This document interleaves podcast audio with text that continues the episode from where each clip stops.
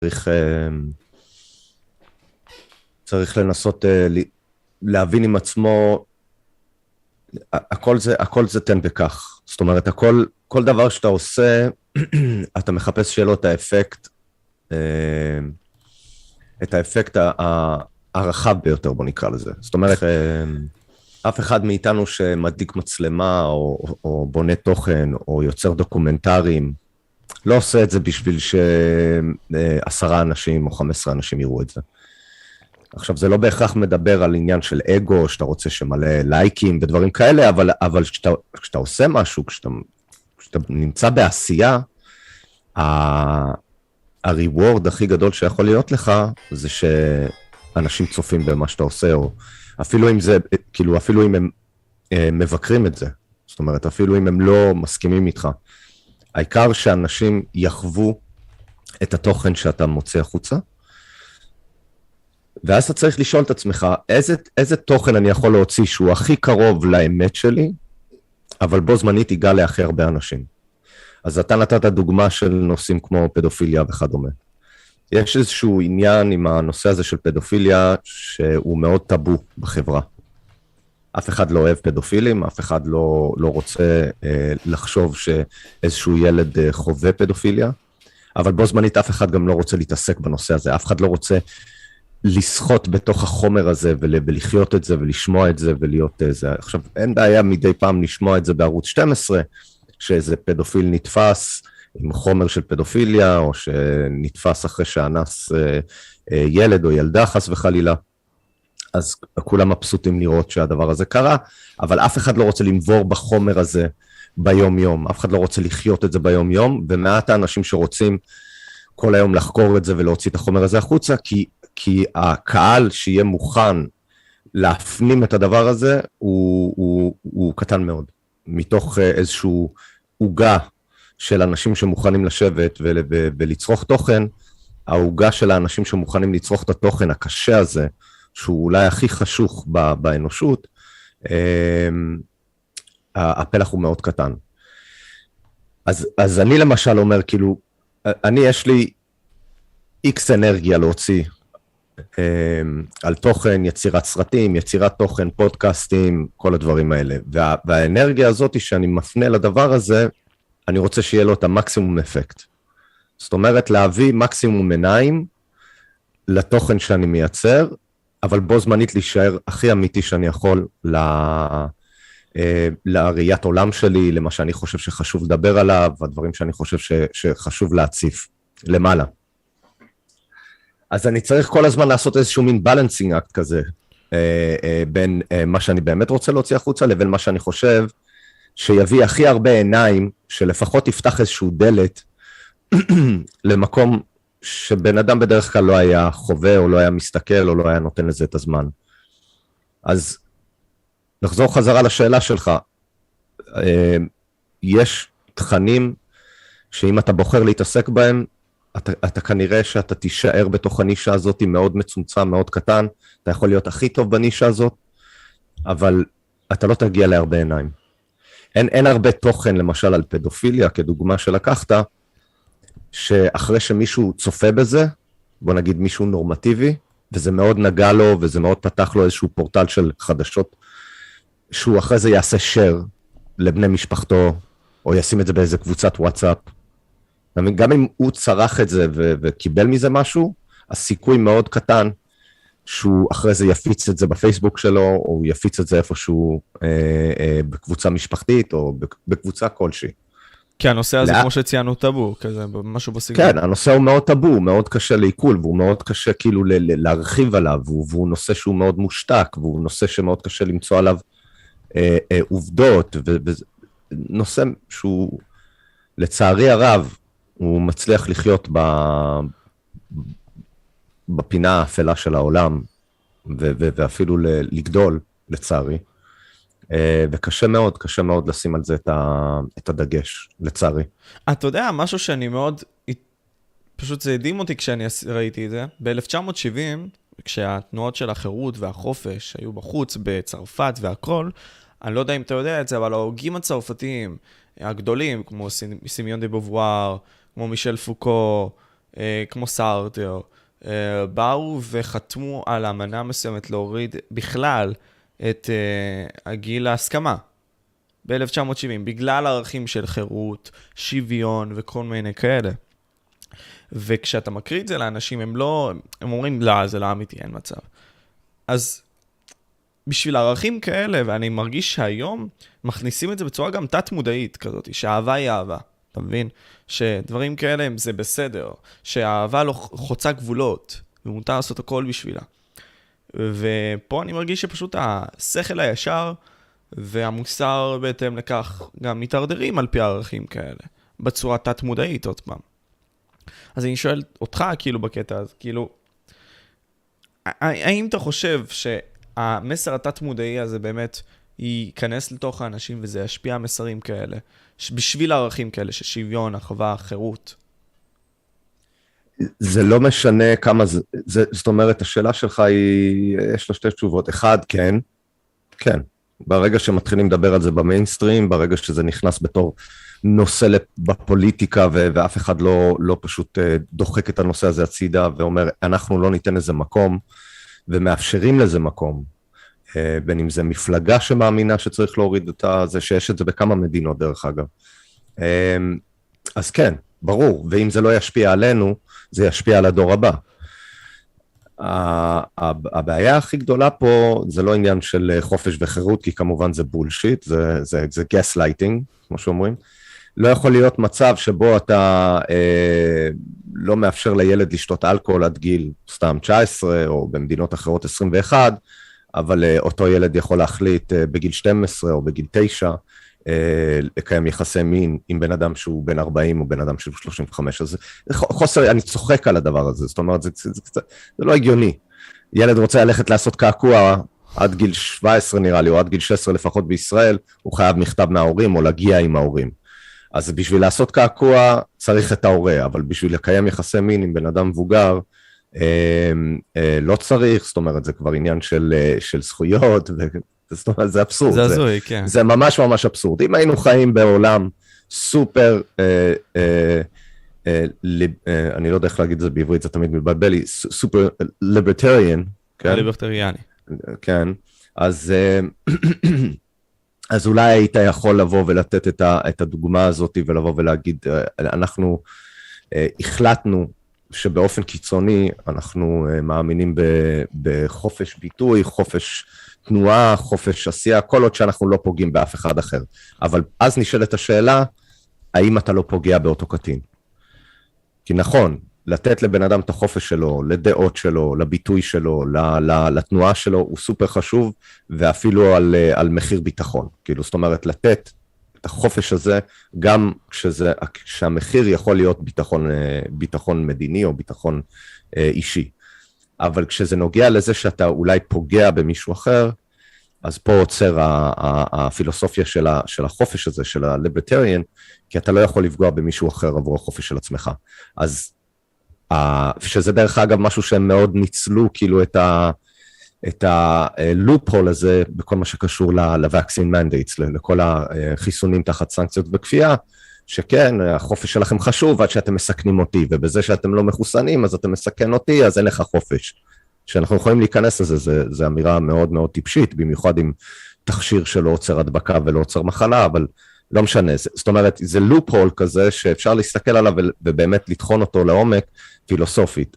אני טוען אה, שילד בן 12 או ילדה בת 12 הם מאוד פתוחים אה, לניצול מנטלי, פסיכולוגי, ניצול כוחני, אה, ואי אפשר לאפשר לבן אדם שהוא בן 30 או 40 להיות עם ילד בן או ילדה בת 12 ולהגיד, זה אהבה.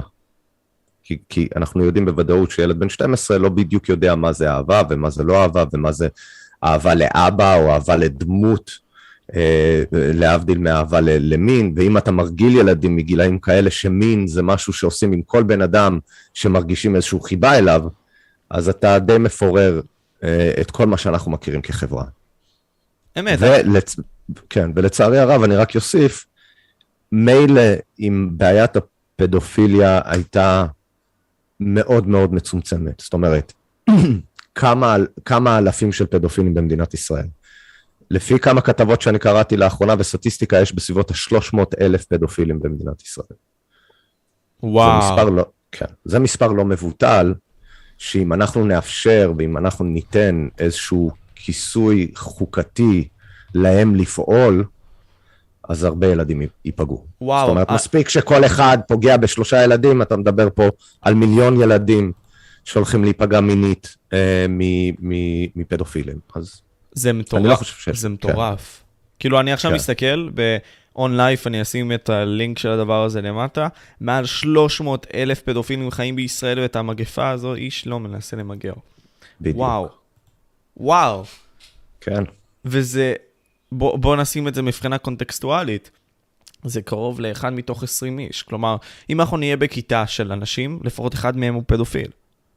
כן, אינסיין. זה, שזה, שזה, שזה עוד דבר שלפעמים מאוד קשה לי, כאילו, אתה יודע, לפעמים כשאני נותן לעצמי את האפשרות ל, ל, ל, לחפור בנושא הזה לעומק, אז לפעמים כשאני יושב בחדר עם 50 איש, אני, אני, אני אשכרה צריך לגרום לעצמי להפנים שחלק מהאנשים פה בתוך החדר יכול להיות שיש להם נטיות פדופיליות. זאת אומרת, יכול להיות שהם מסתכלים על הבת שלי באיזושהי צורה. יכול להיות שהם אוהבים לבוא למסיבת גן, או למסיבת יום הולדת של אחד הילדים בגן, כי זה מסיבת בריכה, והם באים בשביל הסיבות הלא נכונות. אתה, אתה מבין מה אני מתכוון? וזה מאוד קשה, מאוד קשה לשבת עם, ה, עם הידיעה הזאת, היא סטטיסטית, כן? יכול להיות שאין אף אחד באותו, באותו חדר 50 איש שיש להם את הנטיות האלה, אבל יכול, סטטיסטית יכול מאוד להיות שיש שניים. אז זה, זה בעיה מאוד מאוד מאוד רצינית. ואני פה כאילו אומר לעצמי דבר כזה. הרי הרבה, הרבה מאוד אומרים גם בארצות הברית שהמוסר ירד. מבחינה גם סטטיסטית, ככה אנשים אומרים והכל. ומכך כאילו אני שואל את עצמי, מה, מה הוביל לזה? האם זה האינטרנט שהוביל לזה? האם זה בכלל האנשים והקדמה הטכנולוגית שהם יצרו, שהובילה לזה? האם בכלל קרה עוד פה משהו שפספסנו? כי אני לא יודע למה לפתע כל, אנחנו כל, נחשפים לזה כל כך הרבה במבול על כל המקרים האלה. וזה מרגיש כאילו פאנץ' אחרי פאנץ' אחרי פאנץ'. ואף אחד לא עושה עם זה כלום, דרך אגב. ואנחנו רואים את זה, משתיקים כאלה דברים. אמ, אני, על כל הדברים האלה אני מסתכל על זה, אה, שוב, צורה פילוסופית, אה, אולי קצת מדעית, אבל, אבל הכל פועל לפי סטטיסטיקה. זאת אומרת, הכ- הכל, הכל פועל לפי סטטיסטיקה מסוימת. תיקח הרבה אנשים, ו- ועם הכמות האנשים האלה, לפי סטטיסטיקה אתה יודע כמה אנשים יהיו כאלה, כמה אנשים יהיו כאלה, כמה אנשים יהיה להם נטייה לדבר כזה או אחר, כמה אנשים הם בזבזנים, כמה אנשים הם קמצנים, כמה אנשים, אתה יודע, כל דבר שאתה תרצה למצוא בכמות גדולה של אנשים, כמו חברה, כמו מדינה, אתה תוכל למצוא את, ה- את האחוזים, כן? את הפעמון, את הגרף פעמון הזה שיש בכל דבר. אז כנ"ל לגבי מוסר. ופה אני חושב שיש אה, עניין שהוא מאוד מאוד, אה, כאילו נותן איזשהו קרדיט ונותן איזשהו גב, איך אני אקרא לזה? בוא נגיד ככה, אה, כשאנחנו מסתכלים על הדת, כן? אז, אז בואו נמחק 120 שנה שאנחנו חיים באיזשהו industrial revolution, אוקיי? So. ואנחנו נסתכל אחורה מאחורי זה, רוב העולם, וכמובן תמיד היה פגוניזם, זאת אומרת, תמיד היו אנשים שהם כביכול אתאיסטים, אבל, אבל הד- הדעה הרווחת, ואפילו איך שהמדינות היו מתנהלות, אה, היה המון השפעה של דת. ובדת, בשורשים, עם כל הרצח, ועם כל האונס, ועם כל הפדופיליה, ועם כל, זאת אומרת, כל מה שקרה לאורך ההיסטוריה, אם אתה מסתכל על הטקסט, כן, הרצון הוא אה, אה, לחיות חיים מוסריים. זאת אומרת, זה, זה, זה הרצון. אחרי זה יש בני אדם שהם לא מצליחים לחיות בצורה מוסרית. הם לא, זאת אומרת, יש להם יצרים, ויש להם את יצר הרע, ויש להם כל מיני פטישים, ויש להם כמובן את כל הדברים ש, שדיברנו עליהם, שהם סטטיסטיים בחברה. אבל בסופו של דבר הדת מנסה להביא איזשהו קנבס של מוסר, של אתיקה, אה, משהו שלא היה קיים בעולם ללא דת. אז למה אני אומר את זה? כי כשאנחנו מסתכלים עכשיו על העולם שלנו, כשאמון באיזשהו נושא דתי או מיתולוגיה, או המסרים, אה, ירד למתחת ל-50 אחוז ברוב המדינות. וזה נובע מדחיפה מאוד מאוד מאוד חזקה של, בוא נקרא לזה איזושהי אג'נדה אה, של, נקרא להם אליטות, פוליטיקה, אג', אג'נדה של איך שהם חושבים שהעולם צריך לראות, הדחף הוא לכיוון המדע. ולבטל כל דבר שקשור לדת. למה? כי דת, כמו, כמו שמאו עשה, או כמו שסטלין, או, או מלא, דבר ראשון הם מבטלים את הדת, כי הדת הוא מעל המנהיג. כשאתה מאמין במשהו, כשיש לך יראת שמיים, אף מנהיג לא מפחיד אותך יותר מה, מהאלוקים שאתה מאמין בו. מהדת עצמה, כן. בדיוק. אז השליטה היא יותר קשה. לפעמים אתה יכול גם לשלוט דרך דת, אבל אתה שולט בצורה אחרת. כשאתה רוצה לשלוט טוטליטרית, כשאתה רוצה לשלוט צבאית, כשאתה רוצה לשלוט תחת פחד ואיומים, אתה לא יכול שמישהו יאמין בדיאטי שהוא יותר חזק ממך, שהוא יפחד יותר מאיזשהו אלוקים מאשר ממך, כי הוא יהיה מוכן למות עבור האמונות שלו. אז אני, אני לקחתי איזשהו מין סיבוב גדול כזה בשביל להסביר שיש פה איזושהי יד מכוונת של האקדמיה, זה, זה מגיע המון מהאקדמיה, והיום מהתקשורת, וכל זה בשביל לבטל את הדת לחלוטין. ומאוד קל להם. מאוד קל להם, כי אנשים במרכאות דתיים הורסים את שם הדת על ידי זה שהם בני אדם עם, עם, עם חולשות, עם, עם תשוקות שהם לא מצ, מצליחים... לממש, אה, בסופו ל, של דבר. לא, הם רוצים לממש, הם לא מצליחים להשתלט עליהם. אתה יודע, גם, גם אם זה שוחד, סתם, אתה יכול להסתכל על אריה דרעי. הבן אדם לובש כיפה, הוא מייצג את, ה, את האוכלוסייה הדתית, והבן אדם קרימינל. נכון. ולא רק שהוא קרימינל, הוא גם מקבל uh, uh, את התפקיד שלו בחזרה. אז, אז, אז אנשים לא מסתכלים ואומרים, זה אריה דרעי. אנשים מסתכלים ואומרים, הנה, תראו את הדתיים האלה. וכל פעם שאיזה בן אדם דתי או ישות דתית עושה, מש, עושה משהו, שהוא, הוא, הוא, הוא, והתקשורת מאוד אוהבת להוציא את האינפורמציה הזאת החוצה, כל פעם, אז יש עוד איזשהו כתם על דת, אבל דת זה, זה ישות בפני עצמו, זה, זה, זה, זה איזושהי תיאוריה. מה שאנשים עושים עם התיאוריה הזאת זה לא משנה, זה לא משנה כמה שוטרים יהיו רוצחים וגנבים ושקרנים, העבודה של שוטר, הרעיון של למה יש משטרה, לא משתנה. זה שאנשים מנצלים את זה לרעה זה כבר משהו אחר. אז כשאתה, השאלה האורגינלית שלך הייתה, לאן נעלם המוסר, אז, אז, אז זה שני, שני חלקים. אחד, זה התקשורת והאקדמיה שמבטלת לגמרי את כל מה שפעם ייצג מוסר ואתיקה, שהוא מעל הכל, כן? ומצד שני, יש לך אנשים דתיים, כן? אני קורא להם אנשים בתחפושת, שמתחפשים כדתיים, אבל הם האנשים הכי קרימינליים בעולם. והם גם הורסים את שם הדת. אז uh, לשם נעלם המוסר וה, והזה. כי, כי לא, למוס, למוסר אין יותר רגליים. למוסר אין יותר רגליים, כי אלוהים אין, מת. אין... מה זה? כי אלוהים מת, לדעתי, וזה אחד מדרכי העניין הזה. כן, מי כתב את הספר God is Dead? Uh, ניטשה. ניטשה. כן, כאילו, ו- ועוד פעם, ספר שמאוד השפיע על המון אנשים, המון, השפיע המון על פילוסופיות, ו- וזה, וזה עצוב מאוד, כי, כי גם כשניטשה אומר God is dead, כן? הוא לא בדיוק מתאר איזה אלוהים.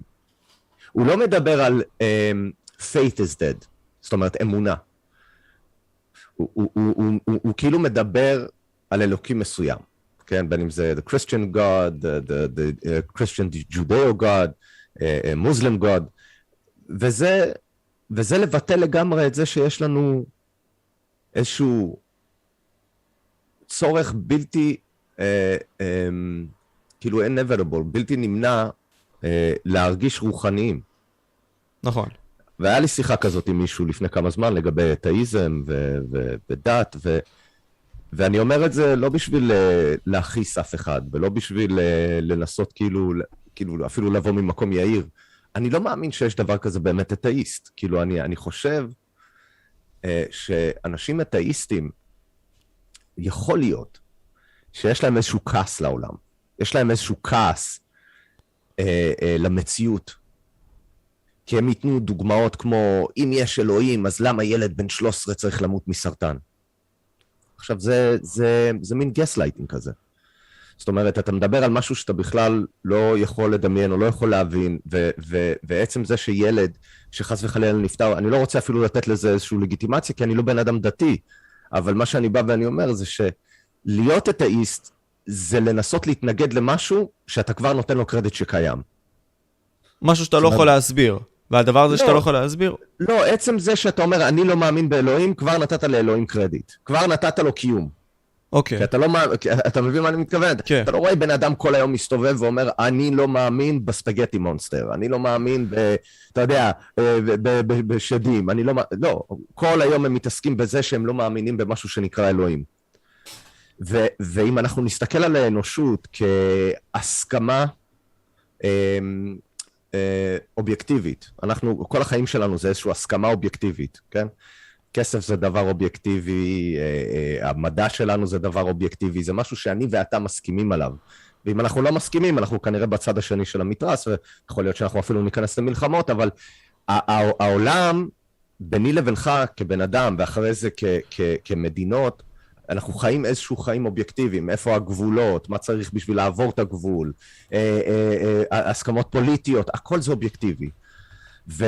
והעניין של של איך שאתה מרגיש עם עצמך ביום יום שאתה קם בבוקר הוא מאוד סובייקטיבי. נכון.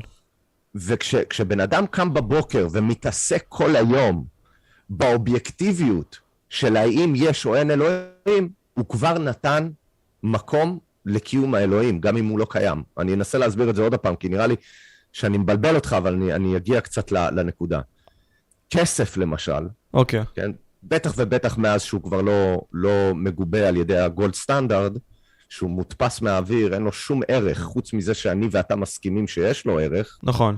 שזה בערך לא- מ-1970 ומשהו בערך. ומשהו, נכון. הוא, הוא, הוא מאוד דומה לעניין של למשל אלוהים, כי אם אני ואתה מסכימים שהשטר הזה, יש לו ערך, והערך הזה כל כך חשוב שאני מוכן לקום בבוקר בשבילו, ולהתאמץ, ולהזיע, ואולי לגנוב, ואולי אה, אה, אה, לא לראות את הילדים שלי בשבילו, וכל הדברים שאני מוכן לעשות בשביל האנרגיה הזאת שנקראת נייר, כסף נייר, אז אנחנו נתנו לנייר הזה משמעות, נכון. ש, שבתכלס הוא לא קיים.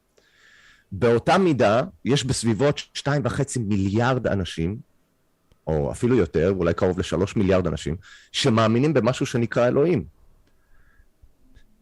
איך אתה יכול לבוא ולהגיד שהוא לא קיים? גם אם הוא פיזית, מדעית, כל הדברים שאתה רוצה להגיד, הוא לא קיים, יש שתיים וחצי עד שלוש מיליארד אנשים שכל יום קמים בבוקר ופועלים לפי העובדה שהדבר הזה כן קיים. אז אתה אומר לי, האפקט של האלוהים הזה קיים, אז יש לו איזשהו קרדיט, כי עובדה, אנשים מאמצים אותו. בטח. ועצם העובדה שהאתאיזם מנסה לבטל בכלל נוכחות שלו, מראה על כמה יש שגיאה במחשבה שלהם. לא שגיאה, אבל הם נותנים credibility, הם נותנים אה, אה, אה, אה, מין עדות סרק לכך שהוא קיים. כי הם מתעסקים כל היום בזה שלא הוכיח שהוא לא קיים, הם כל היום מתווכחים על זה, הם כל היום כועסים על זה, הם כל היום כועסים על אלה שמאמינים בזה. אבל... אז אני אשאל, אז אני אשאל שוב פעם, אם אני מאמין במשהו שהוא שולי, כן? בספגטי מונסטר, אתה לא תראה אף אחד מתעסק בי, אתה לא תראה אף אחד מתעסק בזה. כאילו, אה, איך להוכיח כל היום שהספגטי מונסטר לא קיים, נכון? כן. אז אם אנחנו מסתכלים מהצד, ואנחנו רואים אה, אה, אה, מסות של אנרגיה שמתעסקים בדבר אחד, הם מתעסקים בזה שהוא קיים והם מתעסקים בזה שהוא לא קיים, אלה תנועות, מעשים, אנרגיה, אנרגיה מוחית, פסיכולוגית, אה, אה, אתה יודע, אנשים כותבים על זה, אנשים עובדים על זה, אנשים הולכים לבתי ספר על זה, אנשים... זאת אומרת, ההתעסקות על זה היא כל כך עוצמתית, שהיא נותנת קיום לאלוהים. ול after effect שהוא עושה בעצם לאנשים בסופו של יום. ככה אני מנסה להבין. כביכול אתה אומר לי פה, תשמע, אנשים מאמינים בזה. בעצם העובדה שאתה מבטל את האמונה הזאת בזמן שיש פה fucking שתי מיליארד וחצי אנשים שמאמינים בזה, זה די, מש, משהו פה במחשבה שלך לוקה בעניין הזה. כי כן, זה עושה את העבודה באיזשהו שלב. אבל בוא נסתכל על זה ככה, הרי אלוהים זה משהו אחד, מבחינתי זה מין סוג של ישות מסוימת שהיא האידיאל של הכל. האידיאל המוסרי, האידיאל מבחינת היופי, האידיאל מבחינת המעשים והכל. אבל מי בהכרח אמר שאלוהים זה בהכרח לא אנרגיה? נגיד, כשאנחנו מרגישים אפקט פלצבו, זה משהו שאנחנו לא יכולים להסביר. אני ואתה לא יכולים להסביר אותו, אבל אנחנו יכולים להפנות אותו לאלוהים. נניח, כשאומרים לי, סתם דוגמה, אלוהים, צ... מרב מסוים, אלוהים אמר שמחר יבוא וייצא לך בן זכרי, סתם דוגמה, לא, זה לא עובד ככה, לא משנה. אבל אלוהים אמר וציווה שנגיד סתם יעבור לך הכאב ברגל, נניח. וזה קרה לי. עורכת דין כלשהי אמרה לי, פניתי לאיזושהי מכשפה, שדיברתי איתה עם אלוהים והכל, ואני שולחת לך אנרגיות טובות, ולמחרת זה באמת עבר לה. אז מאיזה גבול זה פלצבו ואיזה גבול זה אלוהים, אתה מבין? ואולי פלצבו זה אלוהים בעצם, אתה מבין? כן, פה אתה, עוד פעם, פה, בגלל זה אני אמרתי, שפה אתה, אתה אה, עוד פעם עושה את ה... לא, לא אתה ספציפית, אבל עוד פעם יש את הפלסי הזה, שאנחנו, המילים שלנו לא מצליחות להגדיר את מה שאנחנו מנסים להגיד. אז יכול להיות שאתאיסט, באמת מה שהוא מנסה להגיד, זה שאין איזה זקן עם זקן, אתה יודע, למעלה, שבודק כל דבר שאתה עושה, והאם אכלת כשר, ואם לא, והאם שמת תפילין או לא. אבל, מצד שני, בן אדם ששם תפילין כל בוקר, זה בן אדם שעושה מדיטציה כל בוקר. תכלס, ריטואל כלשהו. בדיוק. עכשיו, אותו אתאיסט, הוא ילך ל... לעשות uh, יוגה כל בוקר, או ילך ויעשה מדיטציה 15 דקות עם האפליקציה החדשה שלו. סתם, קח את סם הריס. נכון. אוקיי, קח את סם הריס לדוגמה. סופר אתאיסט. סופר, סופר, סופר אתאיסט. אבל הבן אדם, כל השנים האחרונות שלו מתעסק במדיטציה. ואיך לגרום לאנשים אחרים לעשות מדיטציה. אז איך אתה יכול לבטל משהו שהוא כמו תפילין? כי תפילין הוא סוג של מדיטציה. נכון שזה להתפלל לאיזשהו דייטי שאתה לא מסכים שקיים, אבל הם עושים את אותו דבר. הם קמים כל בוקר בריטואל, לשים את הדבר הזה, להתפלל. זה מזכיר להם להגיד תודה שהם קיימים, להזכיר להם שיש מישהו שצופה בהם וכדאי להם, להם להיות אנשים טובים. זאת אומרת, כל הדברים שאולי מדיטציה עושה בלי אותם מילים. המדיטציה גורמת לך להיות ברגע. המדיטציה גורמת לך להיות רגוע, לא לתת לדברים להשפיע עליך. אז זה מצחיק אותי כשאני מסתכל מהצד ואני רואה אנשים שהם, שוב, אתאיסטים, והם לא מתייחסים למילים שהם משתמשים בהם, שהם לגמרי מבטלים את הראיית עולם שלהם. כי אחד, בעצם זה שאתה מתעסק במשהו שלא קיים, נתת לו קיום. נכון. נתת לו קיום, בעצם זה שאתה מתעסק בזה, נתת לו קיום. ועצם זה שאתה מבטל את התהליך הזה של מישהו, אבל אתה נותן קרדיט לתהליך של מישהו אחר, כל עוד שהוא לא מאמין באיזה מישהו עם זקן, אז אתה מאוד צבוע, ואתה פשוט לא מסכים עם הדרך שלהם, כי אתה לא אוהב מה שאנשים אינדיבידואלים עשו לאורך ההיסטוריה תחת השם הזה. אבל זה לא מסתכם פה הרי, יגאל, כלומר, דיברתי על זה עם היוצר תוכן הזה שדיברתי איתך עליו לפני השידור, והוא אמר דבר כזה, בסופו של יום הכפייה הדתית הזאת היא מה שהורגת. פחות הריטואלים, פחות כל הדברים האלה, הכפייה הדתית. אז אם אני עכשיו בא, והמוסד הרבני בא ואומר לי, תתנהג כך וכך וכך, בחיים האזרחיים שלי, בכדי למלא איזושהי אג'נדה כלשהי שהם רוצים למלא, בסדר? אז בפועל יוצא מצב שכאילו, אתה חי על פיהם. אז כן, אתה חי את הדרך שלהם, למרות שאתה לא רוצה, אתה מבין? אז זה לא רק מסתכם בריטואלים שלי ושלך, אתה מבין? אפילו אם הם שונים או אפילו אם זה... אתה מבין? כן, ללא ספק, אין, אין, פה, אין פה שאלה. הדת לא אמור להשתלט, אה, זאת אומרת, לא אמור להיות כפייה דתית, כמו שלא אמור להיות כפייה פוליטית וכמו שלא... אבל גם, גם, גם פוליטיקה, כן, גם בעולם אתאיסטי, כן, מדינה ללא זה, יש, אה, ואתה חי במדינה כביכול דמוקרטית, אה, אם אתה ב-49 אחוז, אז כופים עליך דעה פוליטית במשך ארבע שנים. אה, אתה מבין? זה כבר שיחה, אתה יודע, אחרת לגמרי, וכמובן, שוב, אני, אני לא בן אדם דתי, אני, אני בסך הכל מוציא את עצמי מה, מה, מה-equation, מה, מה-biases שלי, מהרגשות שלי, ואני מסתכל על שני הצדדים באופן שווה. ואני מסתכל עליהם כיינג יאנג, זה, זה פשוט הכי טבעי בעולם שיהיה אנרגיה אחת ואנרגיה נגדית, וכל היום הם יעשו איזשהו ריקוד, לראות מי מנצח, וכשאחד מנצח יותר מדי, יש איזושהי חזרה מאוד קיצונית לצד השני, ואז איכשהו עוד הפעם מוצאים את האנרגיה התואמת ל-co-existence, כמו שאומרים. כן. ככה עובד הטבע. תכניס חיה, למשל, אני רואה הרבה על, ה, על הבעיות ב, ב, בפלורידה עם, עם, ה, עם, ה, עם הנחשים של, של, ה, של הפיתון. ש, שהכניסו ל, ל, לפלורידה לפני כמה עשרות שנים, והיום הם בעיה מאוד מאוד רצינית לאקו-סיסטם של פלורידה. כי, כי הם לא התאימו ל-environment הזה, ה-environment הזה היה בנוי בצורה מאוד מבוססת, הכל עבד לפי איזשהו אה, אה, המוג'ני מסוים של אה, חיה טורפת וחיה נטרפת, וחיה שלוקחת וחיה שנותנת, ופתאום נכנס איזשהו דבר כזה ש, שהורג הכל, שהורס הכל, וה, וההרמוניה היא, היא נהרסת. אז כשאני חוזר אחורה ואני אומר, אנחנו נמצאים, בוא נגיד, בחמשת אלפים שנה של אינפורמציה שמאפשרים לנו ללמוד עליה. אני אומר את זה בכוונה ככה, כי, כי אני בטוח שיש עוד אינפורמציה שלא מספרים לנו. אנחנו מתבססים על חמשת אלפים שנות היסטוריה, כן?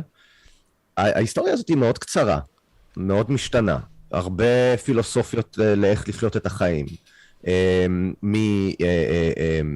ממלכים ונסיכות ועד אמונות של, של, של יוון, ואחרי זה הדמוקרטיה, ואחרי זה אסלאם ויהדות ונצרות, ואנחנו כל הזמן באיזשהו תהליך של לנסות להגיע לאיזושהי הרמוניה. שכולם יוכלו לחיות את הדרך שלהם ללא מלחמה וללא פגיעה, אלא אם כן יש לזה איזשהו צורך מדעי, נקרא לזה, או צורך אנרגטי. ועוד פעם, אני לא אומר את זה בקטע של, אה, של היפי, אני לא אומר את זה בקטע אנרג, אנרגטי, אתה יודע, לחבק עצים. אני מדבר על פיזית, מדעית. כשחסר חום, יש קור, כשיש קור, חסר הומיוסטזיס, הנה, כעובדה. הומיוסטזיס, כן, הכי ברור שבעולם, אתה מבין? אז וזה, אני לא חושב שזה יותר מדי שונה אה, אה, בהתנהגות האדם, ובגלל זה אמרתי, הכל הוא סטטיסטי. בסופו של דבר, במספרים גדולים, הכל סטטיסטי. כשאתה באת ואתה אמרת, כשיש כפייה דתית, אז, אז זה, זה לא בסדר שהם כופים, אבל, אבל בואו בוא נדבר על זה שנייה, אוקיי? אוקיי. כשאין כפייה דתית, כן? שום כפייה דתית, אה, חסר כמה דברים ב, ב, אמ, בהתנהלות, אפילו בוא נגיד האינדיבידואלית והמשפחתית, אוקיי? מה, מה השבת עושה? מה השבת עושה? עכשיו, השבת לבחור צעיר שאוהב מסיבות ודברים כאלה, השבת זה עונש. תכלס. הש, השבת זה עונש. מה זה, אין לי אוטובוס להגיע לתל אביב, ואני לא, אין לי רכב, ואני לא זה, ו, ומוניות uh, חייבים להיות סגורות, והכביש סגור. עונש. אבל בתכלס, מה זה השבת? נותן זמן לתא המשפחתי, נכון? נכון. מכריח את המשפחה להיות ביחד, בלי טלפונים, בלי הסחות דעת, כן? בקצת שעמום נקרא לזה, בשביל שהם ימצאו משהו לעשות שהוא שווה ערך לעניינים משפחתיים, בין אם זה לשחק ביחד, בין אם זה לצאת לטיולים ברגל. כל אותם דברים שמיליוני משפחות לא עושים יותר, כי הילדים בורחים מהבית ביום שישי בערב. נכון. עכשיו, אז, אז באותה מידה שזה עונש, זה גם אחד הדברים הכי יפים שיש. אז אוקיי, בגלל, ש... אז אתה אומר לי פה, אוקיי, נקודה מסוימת, בגלל שזה מוטל עליך, וזה מין סוג של גבול מסוים שהציבו לנו במדינה ההלכתית שלנו, מדינת ישראל בכללי שפועלת על פי הבסיסים האלה, אז אתה אומר לי שיש לזה דברים טובים לאותן מסגרות. יש לזה דברים מדהימים. יותר מזה, אני אגיד. אם, אם אנחנו נסתכל למשל, אני טיילתי הרבה בעולם. וראיתי, ראי, זאת אומרת, ראיתי דרכים שונים לחיות את החיים. ואני מתנצל על העברית שלי, למי שלא מכיר אותי, אני קנדי, העברית שלי לא משהו, אז לפעמים הזכר נקבה שלי, תסלחו לי. דרכים שונות, דרכים שונים, אני כבר לא יודע.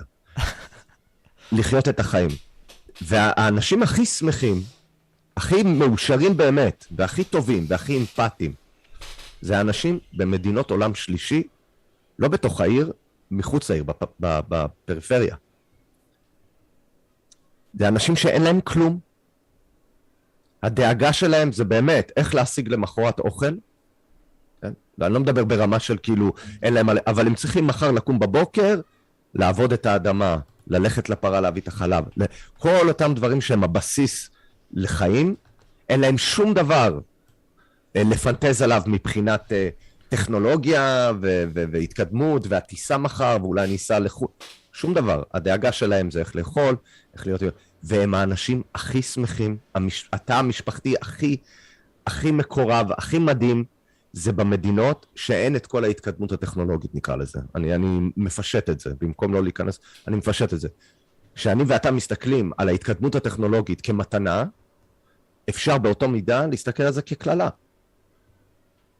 כי מה זה עשה? זה גרם לנו להתרחק מאחד השני. היום אנחנו כולנו יושבים בסלון חמישה אנשים, כל אחד בפלאפון שלו. אמת. הכי ביחד והכי מנותקים שיכולים להיות, אי פעם. אז בן אדם צריך להסתכל הצידה ולהגיד, מהו ערך החיים? ואני ואתה דיברנו על זה בפודקאסט האחרון, ואני אמרתי לך, על מיטת המוות, הדבר האחרון שידאיג אותך זה איזה פלאפון יש לך, אם זה האייפון הכי חדש, אם עשית מספיק פודקאסטים, אם אה, אה, אה, הסרטון שעשית קיבל 20 אלף views, כל הדברים האלה אין להם שום משמעות, המשמעות היחידה זה מי לידך במיטה. מי לידך, מי בא להגיד לך להתראות. אבל בחיי היום-יום שלנו אנחנו לא מתנהגים ככה. מה שמעניין אותנו זה האוטו הכי יפה, ואם נשיג את הבית הכי גדול, ואם נלך למסיבה הכי מקובלת, ואם אה, אה, יגידו לנו מספיק שאוהבים אותנו באינטרנט, ואם נקבל מספיק לייקים על הפוסט האחרון. אלה הדברים שמעניינים אותנו. בפשטות, כן? בהכי פשוט, אלה הדברים שמעניינים אותנו. אז אם אנחנו ניקח צעד אחורה ונסתכל על הדברים בלי בייסים, בלי לדבר על מה באמת עושה לנו טוב, ומה, אני חולה על גדג'טים, אני מכור ליוטיוב, אני... כל הדברים האלה. אני לא מבקר אף אחד, אני מבקר את עצמי. אבל אם אני צריך להסתכל, ואנחנו חוזרים עוד הפעם למוסר,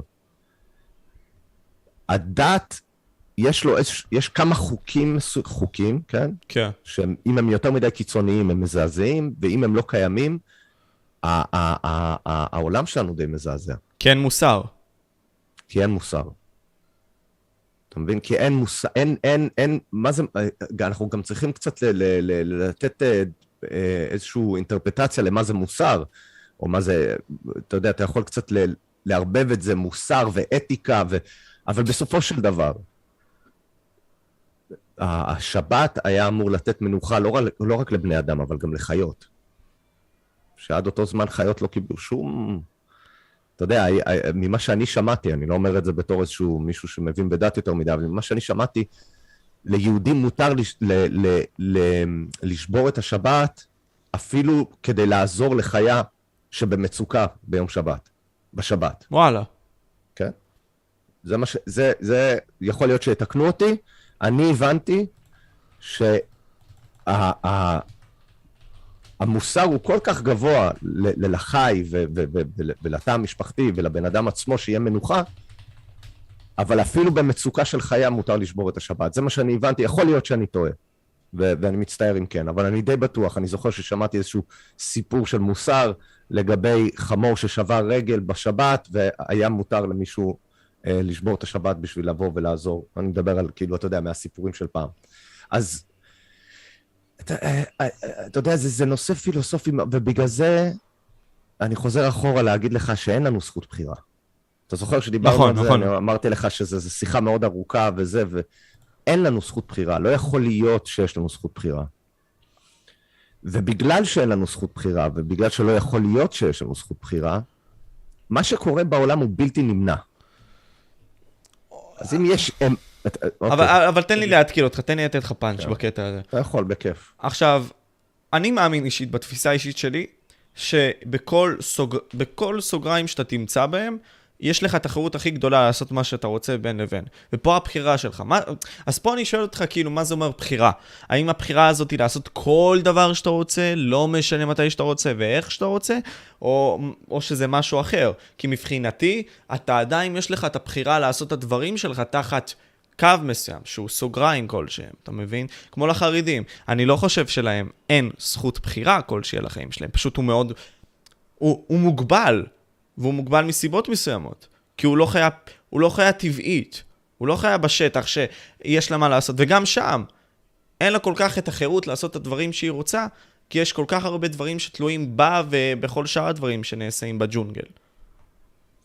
כן, אז, אז בלבלת, בלבלת פה שתי דברים. אתה מדבר מצד אחד על חופש בחירה כישות, כן?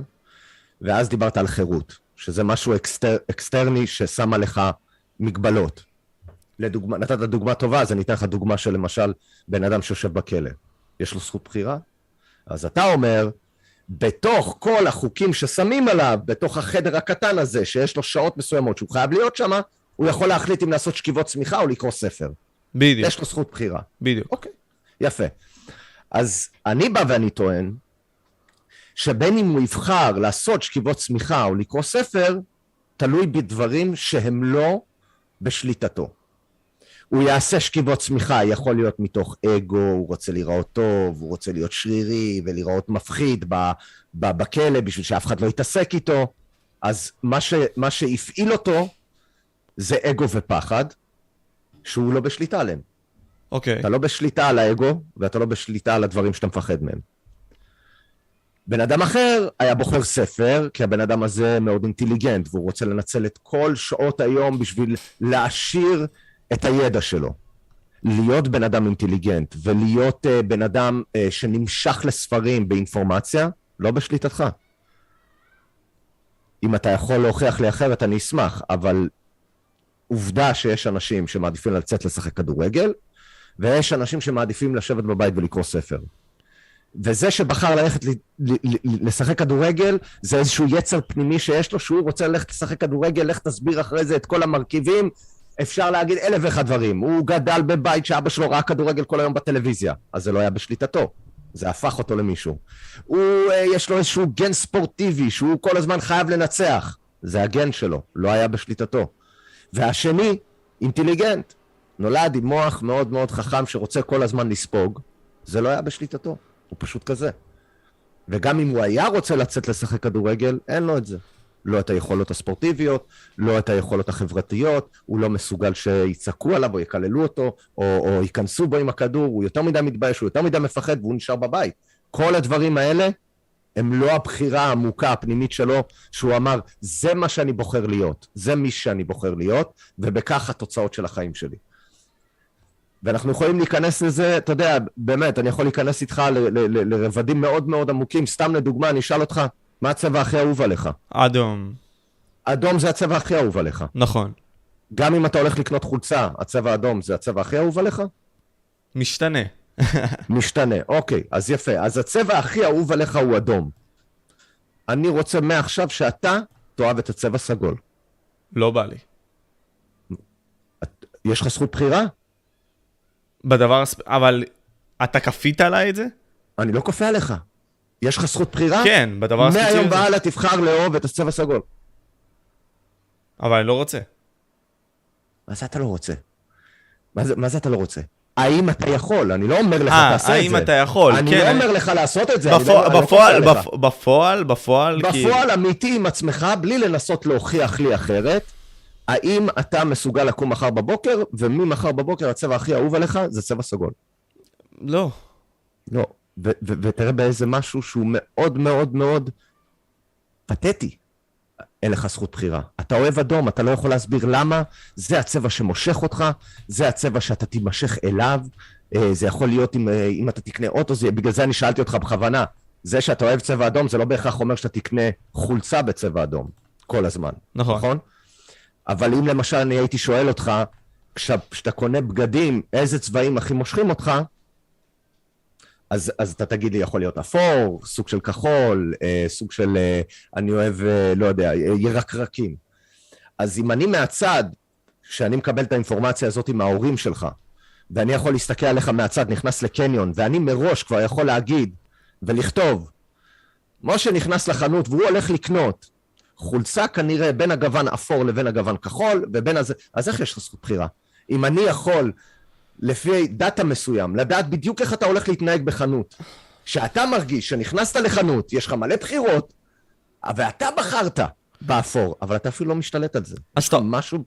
כן. אז אתה אומר שזכות הבחירה כאילו זה אם אני עכשיו נולד למטריקס, אני יכול לבחור לפני שאני נכנס עכשיו למשחק עצמו, אני יכול לבחור לעצמי את המדים, אני יכול לבחור לעצמי את הגובה, אני יכול לבחור לעצמי הכל, ואז על פי כך יש לי זכות בחירה, כי בחרתי על עצמי את המשתנים האחרים שלי על החיים האלה, שיבואו ויובילו אותי בריפל אפקט. אבל יש גם הרבה מאוד דברים שהם לא בשליטתי, כמו, כמו שאמרת לפני כן, האנשים מסביבי, הסביבה והכל, ועדיין אז אין לך זכות בחירה, כי זה ישפיע עליך בתת המודע ויניע אותך. Mm, יפה אוקיי. מאוד, יפה מאוד, בדיוק. גם אם היית יוצר מצב שבו אתה אומר, אנחנו נמצאים באיזה מין, אה, איך קוראים לסרט הזה? World One, איך קוראים לסרט הזה ש... אה, לסרט הזה שהם שמים את הגוגלס והם חיים אה, בעולם... וואלה, אין לי שמץ של מושג. קראת לזה? לא World One, One, Player One, One Player, Player One. אוקיי. אתה לא מכיר את הסרט Player One? לא, האמת שלא. אתה חייב לראות את הסרט. גם אם היית אומר ש... ו- וכמובן שאתה יודע, יש איזשהו ניצוץ של דבר כזה בדת וזה, שהנשמה בוחרת לעצמה את ה... אתה יודע, למי תיוולד, ואם תהיה בן או בת או כל הדברים האלה. זה לא משנה, זה עדיין לא נותן לך זכות בחירה. כי כמו שאתה אמרת, ברגע שאני אקבל את כל אותם קלפים, או את כל אותם גנים, ואת כל הדברים האלה, העולם החיצוני ישפיע על אותם דברים להתנהג בצורה מסוימת. התגובה שלי לכל דבר שקורה לי, התגובה, שזה, ה- שזה, ה- ה- שזה המעשים שלי, התנועה שלי ב, אה, ב, ב, במרחב הזה, שאנחנו קוראים מציאות, היא לפי דברים שאני לא בחרתי. Mm, הפחדים שלי, התאוות שלי, האהבה שלי, התשוקות שלי. אין בן אדם בעולם, אני חושב, שאתה יכול לשבת, בוא נגיד 0.0003 אחוז, שים אותם בצד. אין בן אדם בעולם שאתה תשב ואתה תגיד לו, האם הפנטזיה שלך זה להיות בכלא 20 שנה? יש בן אדם שיגיד לך, אני רוצה להיות בכלא 20 שנה?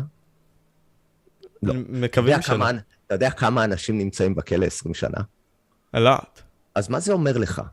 זאת אומרת, אם בן אדם, הדבר שהוא הכי מפחד ממנו ולא רוצה זה להיות בכלא 20 שנה, מה יכל לגרום לבן אדם הזה לעשות? זאת אומרת, כמה חוסר שליטה צריך להיות לו על החיים בשביל שהוא יגיע למצב שהוא יהיה בכלא 20 שנה?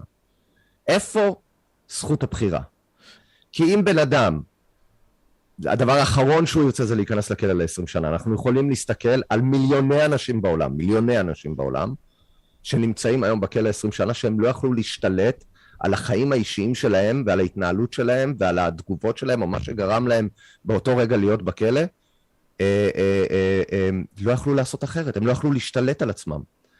ופה נשאלת השאלה הפילוסופית, האם צריך להיות עונש למעשים של אנשים אם אין להם זכות בחירה? ואני עדיין טוען שכן. אני עדיין טוען שכן. זאת אומרת, בן אדם שעושה משהו שהוא נגד החוק ברמה הזאת שהוא פגע בבן אדם אחר, גם אם אין לו זכות בחירה הוא צריך להיות בכלא, כי כמו במחלה בגוף, אם יש תאים שהם עושים נזק לגוף, צריך לבודד אותם ולהוציא אותם מהגוף. מס, מאוד מסכים כאילו בקטע הזה. כלומר, אם כן, יש לנו אתה- עכשיו פגם בייצור, אז עדיין אנחנו צריכים לטפל בו, זה לא בגלל ברור, אתה שעכשיו צריך אנחנו... לטפל בו, ברור, האידיאל היה אתה לא לעשות. אחרת. בדיוק, נכון.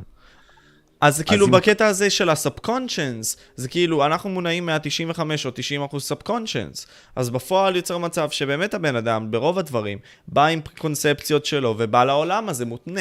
ורק הדברים האחרים שהוא כן יכול לשלוט בהם שהם מעטים, מהווים לו את ה goggles האלה שדיברת עליהם, התפיסת עולם הזאת השונה. כן, כן, וכמובן מאוד, מאוד חשוב האילוזיה שיש לנו זכות בחירה.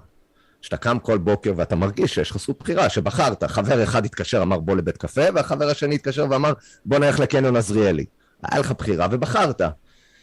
אתה נכנסת לאוטו, האם אני נוסע דרך הזאתי, מהכביש הצדדי, או שאני אסע מכביש איילון, שאני יודע שמאוד פקוק. אתה חושב שיש לך בחירה, אבל בתכלס גם שתי הבחירות האלה נבעו מאיזשהו מקום של לא בא לי לשבת בפקקים, אז זה פחד ו- ו- ו- ומשהו שמרתיע אותך. לא בא לי לנסוע מהכבישים הצדדיים, כי יש שם שוטר כל הזמן שיושב שם, ואני בדיוק אה, בלי חגורה, אז אני. כל בחירה שאתה מקבל היא נובעת מפחד ואהבה, פחד ואהבה, פחד, מה שמושך אותך ומה ש... ההרמוניה מרתיע- בעצם, בסופו של ומה שמרתיע אותך. ומה שמפחיד אותך יותר, יגרום, זאת אומרת, אם יש לך איזושהי אופציה לעשות משהו, אז, אז יש התנגשות. האם אני מפחד מהתוצאות יותר, או ממה שאני אוהב אותן? למשל עצלנות. אנחנו, אנחנו חופרים את זה הרבה, אבל זה נושא שהוא מאוד מעניין. העניין העצלנות. אתה יושב עכשיו, תראה, זו, זו דוגמה טובה. אתה יושב עכשיו ואתה רואה טלוויזיה. נניח. כולך על הספה, אתה יושב ככה על הספה, מדשדש, רואה טלוויזיה, פופ, עולה לך רעיון פתאום לראש, בא לך גלידה. נכון. אתה השתלטת, אתה השתלטת על המחשבה הזאתי? אתה עד עכשיו ראית טלוויזיה, לא חשבת על שום דבר, fuck, נכנס לך רעיון שבא לך גלידה. עכשיו אתה ישר מתחיל. האם אני אקום עכשיו להביא גלידה, או שאני עצלן מדי ואני אחכה לפרסומות, אתה מתחיל לעשות איזשהו debate עם עצמך בין עצלנות לבין רצון, בין תשוקה לבין חוסר, חוסר רצון לקום ולעשות. מה, מה, מה יתגבר על מה? העצלנות יתגבר על הרצון להביא גלידה, או הרצון לגלידה יתגבר על העצלנות? בדיוק. זו דוגמה מאוד קטנה שכל החיים שלך עובד ככה. עכשיו, יותר מזה, בוא ניקח דוגמה יותר גדולה. אין לך גלידה בבית. אז הרצון שלך לגלידה מצריך ממך להיכנס לאוטו וללכת להביא גלידה. סבבה? כן. החלטת שאתה קם ואתה הולך להביא גלידה. עכשיו, מהצד ולכל בן אדם, ההחלטה הזאת היא חופש הבחירה. פה, הנה, הנה החופש הבחירה שלי. אבל לפני שנייה, הגוף שלך היה במלחמה עם עצמו בלי שאתה חשבת על זה, אתה עדיין עם השלט בטלוויזיה, האם אני עצלן מדי ללכת, או האם התשוקות שלי מתגברות על העצלנות. והתשוקות שלך התגברו על העצלנות, ונכנסת לאוטו ונסעת ונכנסת לתאונה. וואו. ואז אתה נכנס כבר לסאגה שלמה של חיים חדשים שעכשיו מתמודדים עם תאונה קטלנית, הרגת מישהו חס וחלילה בדרך, להביא גלידה. גלידה שלא באמת אתה רצית. שלא באמת היה לך את הזכות הבחירה אם ללכת להביא אותה, כי כשאתה זיבזבת בטלוויזיה, בכלל לא חשבת על גלידה. הגלידה הזאת היא באה מאף מקום. ואז הראש שלך התחיל מלחמה בין הרצון ללכת להביא גלידה, בין תשוקה לבין עצלנות, של בא לי לשבת על הספה ולא לעשות כלום. והתשוקה לגלידה ניצחה. ובגלל זה נכנסת לאוטו ועכשיו הרגת מישהו, ועכשיו כל החיים שלך קדימה הם שונים לגמרי. אז אתה אומר לי בפועל שאני יכול לעשות frame control פשוט לבן אדם סביב זה, כלומר, להניע את המנוע שלו בסביב העניין הזה. וזה מה שעושים תכלס. הרשתות החברתיות והמדיות השונות. הכל, הרבה יותר גדול ממה שאנחנו יכולים לדמיין, אבל כמו שאני אמרתי מקודם, אם אני יכול לשאול את ההורים שלך את הצבעים שאתה הכי אוהב בבגדים, כשאתה נכנס לקניון ואני עושה עליך איזשהו מחקר, אני כבר יכול לרשום מראש מה הצבעים כנראה של הדברים שאתה הולך לקנות. למה? כי אני כבר יודע, אתה, אתה כבר מובנה ככה. אין לך שום זכות בחירה, אתה לא תיכנס ופתאום תקנה חולצה ירוקה. זה, זה לא יקרה. או שאם זה יקרה, זה יקרה באמת, באחוזים מאוד מאוד מאוד קטנים. אז באותה מידה, אה, אה, יכול להיות איזשהו ניצול של אם, אם אני יכול להכניס אותך לחדר, ואני יודע מה הפחדים שלך, ואני יודע מה התשוקות שלך. אוקיי? לעומק, לעומקי עומקים. אני יודע מה הפחדים שלך, מה התשוקות שלך, ואני מכניס אותך לחדר כשאני סידרתי את החפצים לחדר הזה מראש. ואני יכול לשים שלטים, מה יש בכל, בכל קופסה, או מה יש בכל זה, או איזה ספרים, או איזה זה. רוב הסיכויים שב-90 אחוז, בלי מחשבים, רק, רק, רק ההיגיון, אני יכול לרשום כנראה באיזה חפצים אתה תיגע ובאיזה אתה לא תיגע, באיזה קופסה אתה תפתח ומה אתה לא תפתח. כי אני יודע מה מפחיד אותך, אז בוא נגיד נחש מפחיד אותך. אז בקופסה הזאת אני שם שלט נחש, אני יכול לשים כמעט במאה אחוז שאתה לא תפתח את הקופסה הזאת. ואני יודע שאתה מאוד מאוד מאוד אוהב קינדר. אז בצד שם שמתי קופסה של קינדר זרוקה כזאת, אז אני יכול להגיד כמעט בוודאות שבאיזשהו שלב בחדר הזה, ב-24 שעות האלה, אתה תיגע בקינדר. וככה אנחנו יכולים לעשות מפה לכל בן אדם, אם אנחנו יודעים מה הם התשוקות שלהם, מה הם הפחדים שלהם, וזה, פה נכנס כל העניין המפחיד הזה של פייסבוק, שדיברו עליו, שהם אומרים שפייסבוק אה, אה, מכיר אותך יותר טוב ממה שאתה מכיר את עצמך. זה לא בגלל שפייסבוק באמת מכיר אותך יותר טוב ממה שאתה מכיר את עצמך, כי יש דברים שפייסבוק בחיים לא ידע עליך. אבל בגלל שהוא יודע כל כך הרבה דברים לגבי מה אתה אוהב, מה מפחיד אותך, מה מושך אותך, איזה נושאים, מה הצד הפוליטי שלך, מה הצד הזה, מה, מה אתה חושב על, על כל העניין הג'נדר וכל... הם יודעים במסה, כשאנחנו מסתכלים על מספרים גדולים, הם יודעים לאן, לאן הקהל ינוע, לאן הדעה הרווחת של המדינה, של הפוליטיקה, של, ה, של, ה, של החברה עצמה, לאן היא תנוע, לפי המספרים האלה. וזה, ו, וזה עוד הפעם מחזיר אותי אחורה להגיד שבגלל זה, זה, זה פשוט הוכחה לזה שאין לנו זכות בחירה. כי איך זה יכול להיות שיש לי זכות בחירה אם אפשר לשלוט על המעשים שלי, על התנועה שלי ועל הרצונות, לא לשלוט על הרצונות שלי, הרצונות שלי הם לא בשליטתי והם לא בשליטתם, הם רק יכולים לנצל את הרצונות שלי לפי איזושהי מניירה מסוימת. אז אם אתה, בתור בן אדם חיצוני, יכול לנצל את הפחדים שלי ואת התאוות שלי ואת התשוקות שלי כנגדי, לגרום לי לנוע במרחב, כן? אז לא יכול להיות שיש לי זכות בחירה. אז אתה אומר לי רעיון אוטופי כזה שכולם מפזרים אהבה ואז העולם נעשה יותר טוב, זה רעיון שהוא לא יכול לקרות במבחן המציאות. כי אז כולם יצטרכו לעבור את הפרוצדורה הזאת של לפזר אהבה, בפועל. אתה מבין מה אני אומר? עם כמה שזה מפחיד להגיד, ועם כמה שזה... זה, זה פשוט מפחיד להגיד, כי אתה לא, אתה, לא, אתה לא רוצה לחוות את הצד הזה של העולם, אף פעם. אבל עולם אוטופי הוא, הוא, הוא, הוא עולם גמור. הוא, הוא, הוא עולם... אתה לא רוצה לחיות באוטופיה. דבר ראשון, אוטופיה לגמרי מבטל אפילו את האילוזיה של, אה, של חופש בחירה, כן? אוטופיה לגמרי, כי הוא לגמרי מבטל את הרע, כן? אז, אז כאילו גם אם אתה רוצה לחשוב שיש לך זכות בחירה, אין לך, כי אתה יכול להתעסק רק בטוב. אם זה מה שאתה מתכוון לאוטופיה. אמ, ו- ואנחנו דיברנו על זה גם בפודקאסט האחרון, זה העניין של, ה- של כאוס והעניין של, uh, uh, של התמודדות, התמודדות עם, עם, עם כל מיני מקרים שהם, שהם, uh, שהם מקרים מחוץ לשליטתך, שהם גורמים לך ל- ל- ל- לכאב או לבלבול או לפחד. הדבר הזה הוא סופר חשוב בשביל לגדול. להתנסות בדברים קשים, כואבים, כל הדברים האלה, זה, אני לא הייתי יכול היום להיות נשוי, מאושר שבע שנים, ברוך השם, עם שתי בנות, אם לא היו לי כמה מערכות יחסים שהיו חרא. הפרספקטיבה באה ובנתה אותך. בדיוק, אתה מבין? כאילו, יכול להיות שבאותו רגע הרגשתי שהעולם שלי מתחרב, ושאני לעולם לא אמצא אהבה, ושאני לעולם לא אהיה אותו דבר, והבחורה הזאת היא הבחורה היחידה שאני הייתי אמור להיות איתה. ואחרי זמן לא מבוטל, אתה מגלה שהיא בסך הכל הייתה עוד מדרגה בתהליך הזה שנקרא החיים, בשביל להביא אותך יותר מוכן לבן אדם האמיתי הזה שאתה הולך להיות איתו ולעשות ילדים. אתה, אתה מבין? כן. אז... הכל זה כאילו בעצם שלבים. עוד פעם, אנחנו מסתכלים על זה בצורה שהיא מאוד... בתור בני אדם, אנחנו רואים את מה שמול עינינו. והעניין הוא כזה שאנחנו בוחרים לשפוט אותו יותר מדי על הדברים שהוא. כי נגיד סתם נשים בחברה שלנו, הרבה מאוד גברים אומרים כזה, וואי, אני אבוא ואהיה על האישה הזאת ואני אלחם עליה וכל מיני כאלה, בזמן שזה לא באמת שווה המלחמה הזאת, אלא שווה לבנות את עצמך אולי ולהיות אדם יותר טוב ולהנחיל סט של ערכים מסוימים שיוכלו לבנות אותך מחדש. אבל בכל זאת בוחרים להשקיע בגלל הרבה מאוד דברים שקשורים לחברה שלנו, בין אם זה סקרסיטי, שכאילו נראה להם של נשים, בפועל זה לא ככה, אה, מבחינת פחדים מסוימים שהחברה מראה דרך אותן רשתות חברתיות בשביל להשפיע עליהם ועל הבחירות האישיות שלהם. גם אגו. גם אגו. לפעמים, לפעמים זה רק אגו. אתה יודע כמה אנשים אני מכיר שהיו עם מישהי ו...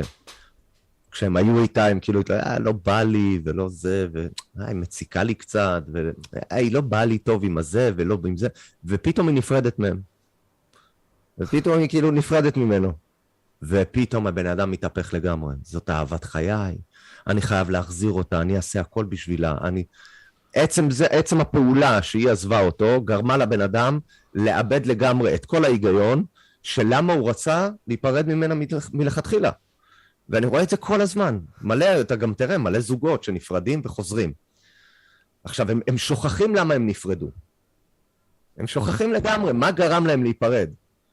ונכון, ויש כאלה שנפרדו ולמדו כמה לקחים וחזרו וזה עשה להם טוב, כי הם הבינו שמה שהיה להם היה שווה משהו, ועדיף לעבוד על זה ולהשאיר את זה. אבל הרבה מהם זה toxic, הרבה מהם נפרדים בגלל שבאמת המערכת יחסים toxic. והם מנסים לחזור עוד הפעם ועוד הפעם, בגלל איזשהו צורך פנימי, כמו שאמרת, להרגיש כאילו יש איזשהו סקרסיטי, אגו, כל הדברים האלה. התנהגות לא רציונלית בכלל. כל ההתנהגות שלנו היא התנהגות לא רציונלית. ו- ו- ו- ואני מגלה את זה בעצמי ביום-יום, אתה יודע, כל יום. אבל, אבל כשאתה כן מפנים, שהרבה מהדברים שקורים לך, והרבה מהדברים שאתה מרגיש, והרבה מהדברים שאנשים עושים לך, הם לא אישי, זאת אומרת, אתה לא קורבן. ההתנהלות הזאת וההתנהגות הזאת של קורבנות, אני קורבן, אני קורבן, אני קורבן, זה הדבר הכי, הכי, הכי לא טוב, הכי לא נכון לאדם בשביל, בשביל לגדול.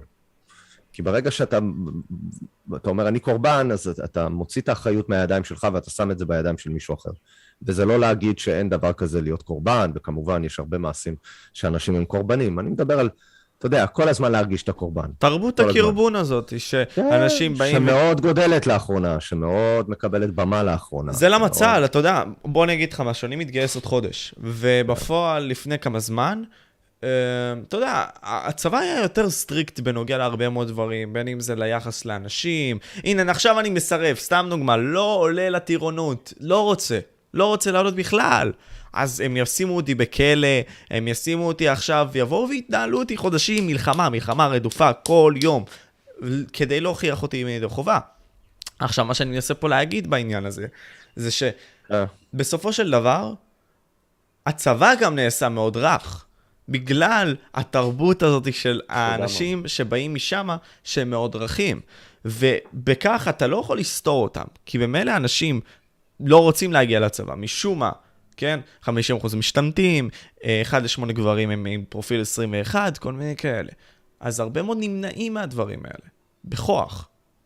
ואז נכון. צה"ל נעשה רך, שזה אמור להיות המקום שכמו שאמרנו למוסד הרבני, אמור לבוא ולכפות עליך את הדברים האלה. בכדי שתהיה מדינה טובה, חזקה, כנגד כל שאר האויבים שסביבך. כן, כן, אם אני, אם אני צריך לשים בצד את כל ה... אתה יודע, אה, אני אפילו לא אקרא לזה, אתה יודע, פצפיזם. זה מין מחשבה פילוסופית עמוקה, שאתה יודע שמלחמה היא מיותרת והיא היא, היא, היא לגמרי אה, לא אורגנית. זאת אומרת, כן, אנחנו רואים אותה לאורך כל ההיסטוריה, אבל היא לא אורגנית. זאת אומרת, היא תמיד רצון של אדם עם כוח להילחם באדם אחר עם כוח ולנצל בני אדם, גוף ונפש וחיים של בני אדם מתחתיהם בשביל אה, לקבל את, ה, את הרצונות שלהם. זוהי פשוט נגזרת, כאילו, של אותם דברים. כן. אבל אני לגמרי מסכים איתך, אני, יש לי את השיחות האלה כל הזמן. מאז, אה, קראו לזה ארבע אמהות או משהו כזה. מאז שאימהות התחילו להתקשר למפקדים, להתלונן על איך הילדים שלהם סובלים וכל מיני דברים כאלה. הצבא אה, נפגע. הצבא, מה זאת אומרת הצבא? אם כבר יש צבא, שיהיה צבא חזק ואכזרי. אתה יודע, שיהיה כאילו צבא שאין אין על הצבא הזה, אם כבר. אבל כן, הפכנו לדרדלה, כי לכולם יש פלאפונים, וכולם יכולים לבכות לאימא, וכולם יכולים, לאימא יש את המספר טלפון של המפקד, ו- ו- ולחץ, ולחץ של האימהות, ולחץ של הזה, ו... נהיה איזשהו, ו- ועוד פעם, זה לגמרי נגד, ה- ה- אתה יודע, האני העמוק שלי לבוא ולתת איזושהי לגיטימציה לצבא ולתקציבים? שהם לוקחים. כי... כי זה הביצה וה... זה התרנגול והביצה. כי זה... אם, אם הבנקים לא היו נותנים תקציבים מעל הפופיק של מדינות, זאת אומרת, בזה שאני משלם מיסים כבדים, אה, גונבים לי את הכסף. אם אני עושה מחר 400 אלף שקל, לוקחים לי 200 אלף שקל, אתה מבין? לוקחים לי אותם. נכון. זה הכסף הקשה שאני עבדתי בשבילו, הסכנות שאני לקחתי, הסכנות הכלכליות שאני לקחתי. המדינה לא לקחה איתי שום שיתוף פעולה בדבר הזה, אבל כשאני מנצח, היא באה ולוקחת לי חצי. למה? כי היא צריכה להחזיר את החובות שלה. והחובות שלה לרוב הן חובות ביטחוניות. אוקיי? כשאתה בא ואתה... כש... עוד פעם, עכשיו אני עושה טנג'נט, קצת אני יוצא קצת ממה שאנחנו דיברנו בשביל לתת את כל ה... התמונה הכללית, את כל כן. את כל התמונה הכללית. מיסים זה דבר לא חוקי. כשאני אומר מיסים, שימו לב למה אני אומר, מיס, מס הכנסה זה דבר לא חוקי. מס הכנסה. כל שאר המיסים, אתה יכול להגיד מע"מ, אתה יכול להגיד אה, מס על דלק, מס על זה, מס על זה, כל הדברים האלה, אפשר לדבר על כמה הם לגיטימיים בכמויות שלוקחים אותם, אבל הם, הם לגיטימיים. מס הכנסה הוא על האינדיבידואל והוא לא לגיטימי בכלל והוא לא חוקי, גם מבחינת כל הסטנדרטים, גם הפילוסופיים וגם ההיסטוריים, כן? הוא, הוא, הוא לא חוקי. עכשיו, מס הכנסה נעשה, או, או היא- נכנס לשימוש בשביל לשלם חובות בדרך כלל צבאיות, מלחמות. מדינה יצאה למלחמה, לקחה הלוואות כבדות מ... מהבנקים המרכזיים, או הבנקים, ה- the central banks, או federal reserve, או מה שלא יהיה, או הבנקים של אותו, אותו, אותו תקופה, שעוד לפני שהיה את הבנקים המרכזיים, והם היו צריכים לשלם את ההלוואות האלה בחזרה. אז לתקופה מאוד מסוימת, אחרי המלחמה, היה מס מאוד גבוה, מס הכנסה מאוד גבוה, ודי מהר משלמים את החובות האלה בחזרה, ואז המס הזה נעלם. עכשיו, מה שנקרא ה-war machine, הגוף המלחמתי הזה, גוף המלחמה וגוף הצבא וה-industrial complex, הם התמכרו לתקציבים האלה. אז כש, כשאתה מסתכל על הצבא שלך ואתה אומר, כן, אבל הם שומרים עליי. הם שומרים עליי מהאויבים ההם. ויש להם צבא חזק, ויש להם טכנולוגיה מתקדמת, ויש להם טילים, ויש להם את כל הדברים האלה. גם אותה מדינה, יש להם את כל הדברים האלה, בגלל שהם יכולים להיכנס לחובות ולקחת מהאזרחים שלהם כסף רב בשביל לשלם על אותם חובות. שהם קנו את הטילים האלה, ואת, הסמ... ואת הסירות והאוניות והמטוסים וכל הדברים האלה. אם היית מבטל, כן, את היכולת של מדינה להתפתח בצורה כל כך רדיקלית אה, אה, אה, צבאית, אז מדינות לא היו יוצאות למלחמות. כי, כי בשביל לצאת למלחמה זה המון כסף. נכון. המון. זה יכול לנסות לעשות את החישובים של מלחמת העולם השנייה, למשל. היטלר בחיים לא היה יכול לצאת למלחמה הזאתי, אם לא היה איזשהו בנק שהיה מוכן לממן אותו. עכשיו, מה שהכי מצחיק, זה שאותו בנק מימן גם את הצד השני. כשאני אומר בנק, אני מדבר על... ה ecosystem של הבנק. ה ecosystem של הבנקים, ש- ש- שהם כולם ביחד גם ככה, כן? אבל, ואני לא מדבר על משהו קונספירטיבי, בסופו של דבר, בשביל שהיטלר יצא למלחמה כל כך ארוכה וכל כך יקרה, הוא היה צריך מישהו שיממן אותו, כי, כי גרמניה הייתה bankrupt, לא היה לה כסף בכלל. אז הוא היה צריך לקבל מימון. אם אף אחד לא היה מממן אותו, האם היה מלחמת עולם השנייה? נכון, אם לא היה כסף שם מוזרם לשם, לא הייתה מלחמה עקרונית. לא הייתה מלחמה, נקודה, סוף פסוק. 208 מיליארד כסף. אם לא היה מי שיממן את המלחמה, לממן. להלוות כסף שהדפיסו מהאוויר, או IOU כמו שזה נקרא, ולדעת שזה חוזר עם ריביות, לא הייתה מלחמת עולם השנייה. אוקיי, אז, נקודה, אז, אז לא יש פה מלחמת לופול. העולם הראשונה, לא הייתה, לא היו מלא מלחמות, לא הייתה מלחמת uh, צרפת ואנגליה עם, עם, עם נפוליאון, לא היו, לא היו מלחמות בסדר גודל כזה אם לא היה מי שמממן אותם. והמלחמות שכן היו, זה מלחמה שמדינה יכולה לשבת ולהגיד, זה התקציב שלנו, זה מה שאנחנו יכולים לעשות עם התקציב הזה, האם זה שווה? אוקיי, וזה שתי המדינות. אז כאילו, אה, נגיד סתם אם אני אתן המחשה, מלחמת העולם, הש... אה, זה היה הראשונה. הראשונה, 208 מיליארד דולר, בכללים מבחינת המספרים עצמם, ובוא ניתן פאנץ' בנוגע לזה. רגע, קודם, קודם, קודם. כל תיתן מה זה 208, מה זה 208 לאותה מיליארד. דולר בימים, בימים של היום, כמה זה? וואו. אתה יכול לעשות את זה. כן, אתה יכול לעשות, של- 1890, מתי זה היה? 1890 זה היה מלחמת העולם הראשונה? 1914. אה, מלחמת העולם הראשונה. 1914. ב-14, סליחה, נכון. סליחה, Civil War, לא? מה היה? אה, מה אמרת? ב- 1865, אה, 1861 זה ה-Civil War. נכון, 1861. אוקיי, אז מלחמת העולם הראשונה, אה, לא, היא הסתיימה ב-1914. לא, היא התחילה ב-1914. ומתי והסתיימה הסתיימה? ב-1918. רגע. אוקיי, אז אוקיי. אנחנו אמרנו שתיים, אוקיי, בוא- בוא בוא נשים את זה מבחינה מספרית. ארבע שנים? כן. זר לי, ה- מספר הזה. כן. 1914, 1918, 1000... 208 מיליארד, אתה אומר. כן. בימים של אז, שזה היום? בואו נראה. וואו. זה, זה, זה 6 טריליון. 6 טריליון דולר. עכשיו, אפילו 6 טריליון דולר היום נשמע לנו די כאילו, אה, אתה יודע, כי הוצאנו כבר 16 טריליון דולר על אה, מלחמת עיראק או מה שלא יהיה, אבל זה 20 שנה. 6 טריליון דולר בימים של 1914, בקושי industrial revolution, זאת אומרת, אתה יודע, עוד אין לך פה אוניות ענקיות עם 30 F-35 וכל ה... מאיפה היה הכסף הזה? Good question. מי מימן. אותו? האם זה ה... אותו? עכשיו, זו יפה. שאלה טובה. עכשיו, אם לא היה את המימון, כי לאף מדינה לא היה את הכסף הזה. לאף מדינה לא היה את הכסף הזה. כן? למדינה אין כסף. מה זה כסף של מדינה? כסף של מדינה זה ה production של האזרחים שלה פלוס מיסים. אז אם לאף מדינה לא היה את הסכומים האלה, ואף אחד לא היה מוכן לתת להם את הסכומים האלה, האם המלחמה הזאת הייתה יכולה לצאת לפועל? ואם לא, אז מה כן היה יוצא לפועל? מתקפות. אה, אה, אה, אה, אתה יודע, כאילו, כמו שאנחנו עושים, אה, כניסה לעזה, כניסה ללבנון פתאום, לצאת, להרוס פה, להרוס שם, אתה יודע, קצת טרור, קצת זה, זה מה שהיה קורה. ובמקום ש-50 מיליון איש היו מתים לך במלחמה, אז היה ממשיך כמו עכשיו. אחוז מאוד מאוד מאוד מאוד מאוד קטן של האוכלוסייה היה נפגע או מת על ידי לחימה. שלושת אלפים, אני לא מזלזל, חס וחלילה, כן, אני... כל נפש היא אני- נפש, אני אבל... כל נפש בשבילי היא נפש, אבל אני רק מנסה להראות מה ההבדל בין 50 מיליון שמתים לבין 3,000 נפטרים באיזשהו, אתה יודע, תקרית שנתי שיכול לקרות ב...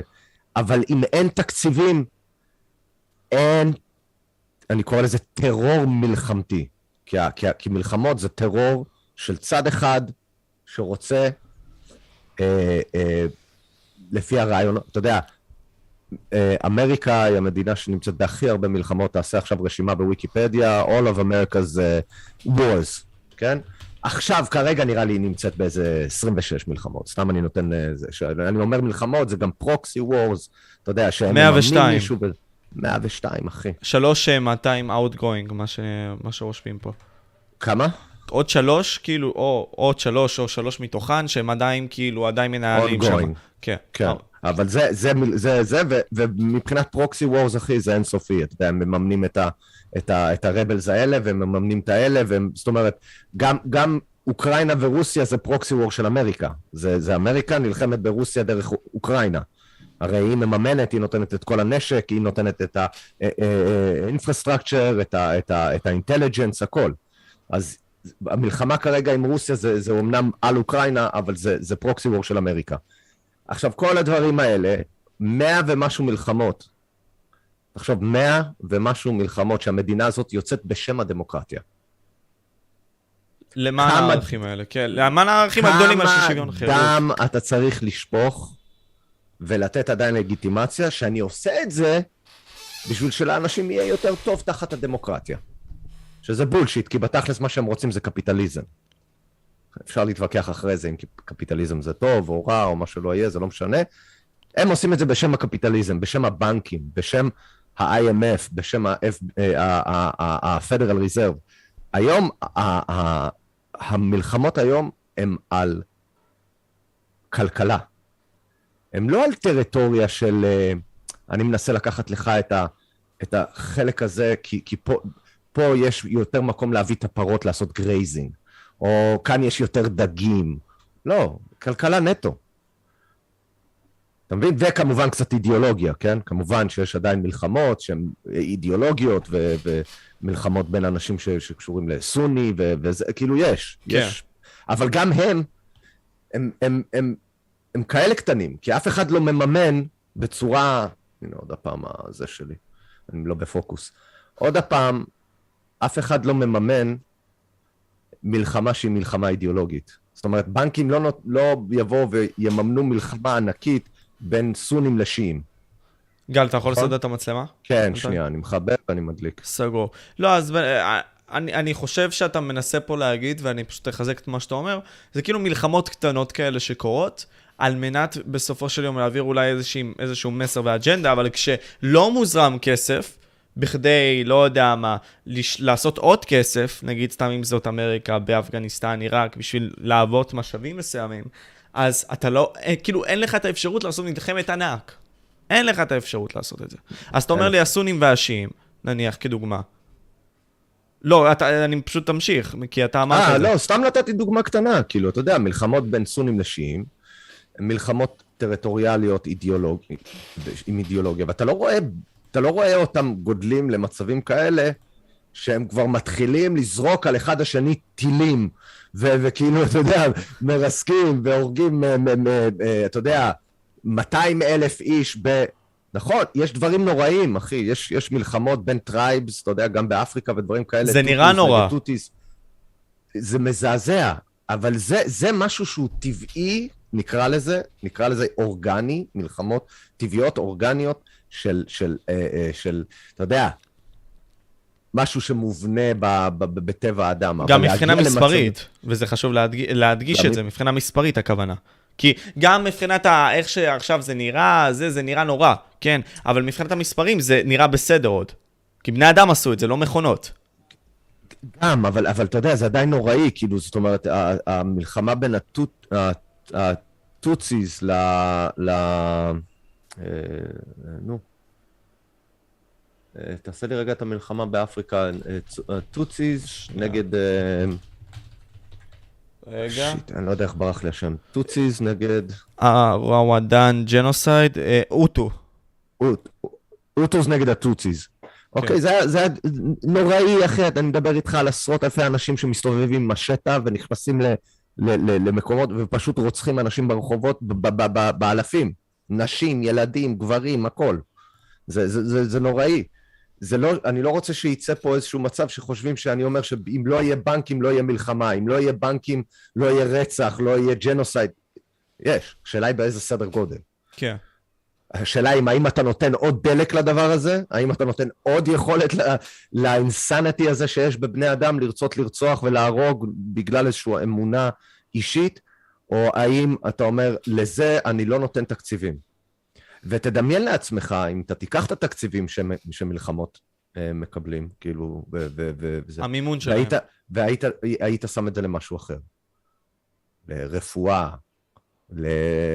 לעוני, אמ, לתרבות ואדיוקיישן, לכל הדברים האלה. אתה היית, היית עולם אחר. אולי שמתקרב יותר לאוטופיה, כי עדיין היה מלחמות קטנות, והיה רצח, והיה אונס, והיה פדופיליה, והיה את כל הדברים האלה, כי זה טבע האדם, אבל היית מתקרב יותר לאוטופיה מהבחינה הזאתי, שהעולם שלך היה מאוד מתקדם מבחינת בריאות, והעולם שלך היה מאוד מתקדם מבחינת ידע והבנה ו-education. כמובן שכל עוד שלא מנצלים לאן ה-education הזה הולך. אמ, אז בן אדם צריך להבין שאני לא אומר פה משהו שהוא דעה אישית, זה עובדה. אם בנקים לא היו נותנים כסף שלא קיים, מדפיסים אותו, נותנים קרדיט, למדינות לצאת למלחמה, אה, ש... שאין לה... ש... זאת אומרת, תקציב הוא לא העניין, לך, צאו לדרך. כן? תחליטו מתי אתם עוצרים לפי כמה נהרגים לכם, או לפי כמה אדמה הפסדתם. אנחנו מזרימים את ה fucking כספים, תהנו. אנחנו את הכסף נותנים לכם, צאו לדרך. צאו, תייצרו מה שאתם רוצים, תייצרו איזה פצצה שאתם רוצים, טכנולוגיה, מה שאתם צריכים, יש לכם את הכסף, רק צאו לדרך. עכשיו, כל מה שהמדינה צריכה לעשות, המדינה, כן? הפוליטיקאים, מי שהאינטרס שלהם לצאת למלחמה וזה, כל מה שהם צריכים לעשות, הופ, לנצל את התקשורת, להדליק קצת את האזרחים, כן?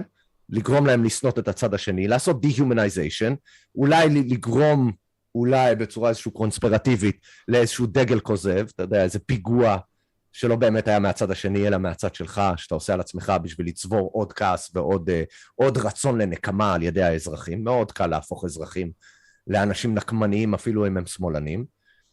וזהו, יש לך מלחמה, אז יש לך עכשיו תקציב אינסופי. יש לך עכשיו מלחמה שאתה יכול לצאת אליה, צא לדרך. אבל אם אין לך את הכסף, אם אף אחד לא מוכן לממן אותך, יהיה מלחמה? לא. נקודה. סוף פסוק. אין מלחמה בלי כסף. אז זה כאילו מין סוג של אה, לופול אנושי כזה, זה, זה, זה, זה יש את הסייקל הזה, הבן אדם יודעים שהוא רוצה לצאת למלחמה. זה, זה עזוב, זה, זה יכול לקרות ביני לבין השכן, אני רוצה לצאת לא, איתו למלחמה. אז, אז זה מה שאני מנסה להסביר, זה כמו שעכשיו מנסים לנצח... הלופול, ההונאה הכי גדולה בהיסטוריה של האנושות, שהיא יותר גדולה אפילו מהקורונה שהייתה לנו, זה הבנקים. לא, אז זהו, זה בדיוק מה שאני מנסה להדגיש. זה כמו שעכשיו מנסים לנצל את החולשות שלנו במדיה החברתית. בין אם זה לפורנו, בין אם זה לצפיות בתכנים מסוימים, כי יש לנו את הסטיות האלה, כן? בשביל להרוויח עלינו הרבה מאוד כסף. אז פה אני מנסה להגיד שהבנקים מנצלים את החולשה הזאת של בני האדם, כמו שאתה אמרת לפני כן, לרצח והכל, בכדי להרוויח את המקסימום רווח על השיקולים של בני האדם לעשות את הדברים שהם עושים. ובפועל זה משתייך לכך שמלחמה, כמו שאתה אומר, זה דבר מאוד רווחי למדינות, אבל למרות שהרבה מאוד מהם מפסידות הרבה כסף. לא, את, לא, לא, לא, לא, לא, לא, אתה, נכון, אמרת את כל הדברים נכון. על, אבל הסוף, אוקיי. אבל הוצאת, הוצאת את הסוף, קשורו, אני לא, זה לא בשביל לעשות כסף.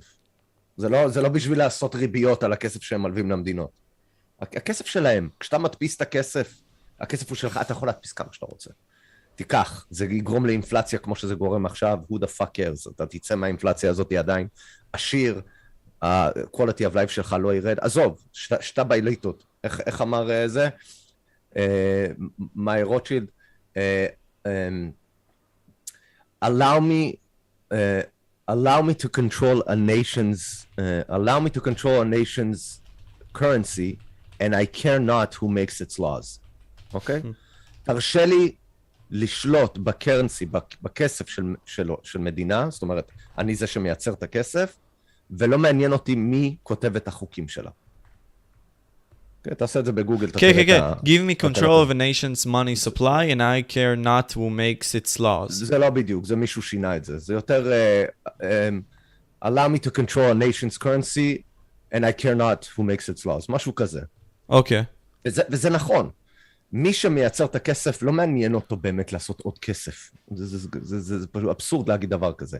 הם רוצים כוח. הם רוצים שליטה. וכשבנקים, כן? שמממנים מדינה לצאת למלחמה, הם לא רק מממנים את המדינה, הם הדליקו את המדינה לצאת למלחמה בכלל. זה המלחמה שלהם, הם רוצים שיהיה מלחמה. הם, הם, הם מכניסים רעיונות ושנאה וניגודי אינטרסים וכל מיני דברים כאלה. כי הם נותנים את האור הירוק. פוליטיקול. הם רוצים שזה, הם, אנחנו מסתכלים, ועוד פעם, אני לא יודע מי הצופים שלך, יכול להיות שהם יחשבו, מי זה הקונספירטור הזה, כן? אבל אנחנו חיים בעולם שאנשים חושבים שכשבנט הוא ראש הממשלה, הוא באמת ראש הממשלה. שהוא באמת זה שמחליט מה יהיו הפוליסות במדינה ומה יהיה... חבר'ה, יש אנשים שנמצאים במערכת הביטחונית, פוליטית, בנקאית בתוך המדינה 40 שנה. אף אחד לא בחר בהם, אף אחד לא בוחר בהם החוצה. ופתאום נכנס בניטו בנט עם שש מנדטים, כן? שמנמן חמוד כזה. מחזיק מעמד שנה, שום דבר לא משתנה במדינה, לא פוליסות ולא איך הבנקים עובדים ולא שום דבר, והוא אחרי זה יוצא החוצה. המדינה לא הייתה, לא הייתה בגללו לפניו, והיא לא הייתה עכשיו ולא השתנתה אחרי שהוא עזב. יש מערכת שמחזיקה מדינות, והמניירות שנכנסים לכל ארבע שנים, כל שמונה שנים, הם, הם בסך הכל מיקרופון. לאג'נדה ולרעיונות של אותם גופים שכבר מחזיקים את המדינה במשך 70 שנה, 80 שנה, 120 שנה, 260 שנה, כמה שנים שהמדינות האלה קיימות. לחשוב שבן אדם שנכנס לתפקיד יבוא ויעשה שינוי כל כך דרסטי במערכות שהן המערכות שבאמת מחזיקות את כל מה שקשור במדינה ואיך היא מתנהלת, זה פשוט אבסורד. ויכול להיות שאנשים מרגישים יותר טוב, שלפעמים יש שמאל בממשלה, ולפעמים שיש ימין, ויש קצת שינויים. הנה, עכשיו יש הגדרה, אני לא מזלזל, יש לי הרבה חברים כאלה, יש עכשיו הגדרה הומו, לסביות או טרנסים בטפסים של משרד הבריאות. אדרבה, היה יופי. אבל זה שינוי שנקרא שינוי מאוד מאוד מאוד. לא, זה, זה, זה, זה בדיוק מה שאני אומר, גל. הוא מינורי, עזוב את זה. גם, גם העניין של השפה. סבבה, זה שאומרים עכשיו, אנחנו עושים את השינוי השפתי, אנחנו מובילים את זה דרך האזרחים. זה פשוט למלא את מה שהאזרחים רוצים בשביל שהם ירגישו טוב, כדי שלא יצאו מול הממשלה. כן, לאותו רגע. לאותו רגע. הם עושים את המידה המספקת בשביל שהאזרחים עצמם לא יצאו עליהם. קח ספינה גדולה, שאתה חושב שהיא צריכה להתחיל לקחת שמאלה במקום ימינה, אבל בתכלס כל מה שהם עושים, הם שינו בתפריט של המסעדה באותו יום בין צ'יפס לסטייק. וזה מספק. ואתה, וזה מספק אותך. קיבלנו, אוקיי, הספינה לא זזה שמאלה, אבל אנחנו לפחות מקבלים היום סטייק. זה, זה ה... וכל השאר מנוהל על ידי אליטות. אליטות, לא משנה איך אתם רוצים להסתכל על זה, לא, אל תזרקו עכשיו אילומינטי, זה, כל השטויות האלה, זה לא מעניין אותי, קבל, כל ה... אליטות, תמיד היו משפחות אליטות לאורך כל ההיסטוריה, וזה לא השתנה. בזה שקראנו למשהו דמוקרטיה, או קראנו למשהו מדינה כזאת או אחרת, שום דבר לא השתנה. עצם זה שמדינה יכולה לצאת למלחמה עם תקציב שלא קיים, זה כמו שאני אוכל עכשיו לבוא ולקנות שטח שלם עם כסף שאין לי, ולבנות 50 בניינים עם כסף שאין לי, כן? בכוונה אני לא מדבר בקטנה, כי אם יש לי 10 אחוז או 20 אחוז, אני יכול לבוא לבנק ולהגיד, בואו תלוו לי 900 אלף שקל. אבל לתת לאינדיבידואל לבוא ועכשיו לקחת שטח ששווה 50 מיליון ולבנות בעוד 50 מיליון בניינים ולמכור אותו וליהנות מהמכירה, זה לא יקרה בחיים. אף בנק לא יבוא עם בן אדם אינדיבידואל וייתן לו את כל הכסף הזה בלי שיהיה לו איזשהו... זה אינסנטיב כלשהו. אינסנטיב, גב כלכלי, משהו שאפשר לקחת לו אם הוא נכשל, כל הדברים האלה. אבל מדינות יכולות להיכנס לגירעון של טריליון דולר על איזשהו מהלך כזה או אחר שהוא ביטחוני או, או מלחמתי, ולא מרימים גבה. כל עוד שמצליחים לגרום לאזרחים לתת את האוקיי. ואיך גורמים לאזרחים להגיד שזה בסדר? תגרום לשנאה, תיתן להם כמה מבזקים טובים במשך חודש רציף של פחד, של מה איראן אמר, מה הוא אמר, מה הוא איים, מי הרג את מי, מי רצח את מי. שטויות, אחי, שטויות. דברים שקורים כל הזמן גם ככה, אבל הם לא מתבייתים עליהם. כאילו העניין הוא כזה, אנחנו עוד פעם נעדפים לפרספקטיבה הזאת של החדשות, של העברת האג'נדה הזאת, כי עוד פעם, ה-POV של החדשות זה אנחנו מנסים להעביר את הדברים הרעים, כי זה בסופו של יום... אה, אתה יודע מה? קראתי איזשהו טוויט מצוין, כן? שאני אשתף אותו בכללי איתך עכשיו. כן. Okay. וזה בעצם מתאר את טוויטר, אתה מבין? כלומר, טוויטר הוא מקום כל כך יפה להראות עד כמה אנשים הם... כאילו, במצב הכי אידיוטי שלהם, הכי הרבה כותבים. כלומר, הכי הרבה התסיסה, הכעס, הרוע והכל, זה בטוויטר. אז הנה, יש פה טוויט מסוים. אנשים הם לרוב בעלי מוטיבציה לעשות טוויט כלשהו כאשר הם מעוצבנים. וכאשר אנשים מעוצבנים, הם במצב הכי אידיוטי שלהם. כתוצאה מכך, כאשר יש לאנשים הכי הרבה מוטיבציה לעשות טוויט, זה כאשר הם הכי הרבה אידיוטים. או במצב הכי אידיוטי שלהם. זה למה browsing Twitter often feels like visiting a mental asylum. וזה מאוד נכון, זה מאוד נכון. שבני האדם, נכון. בסופו של דבר... אשם, אני אשם. כן, כן בדיוק.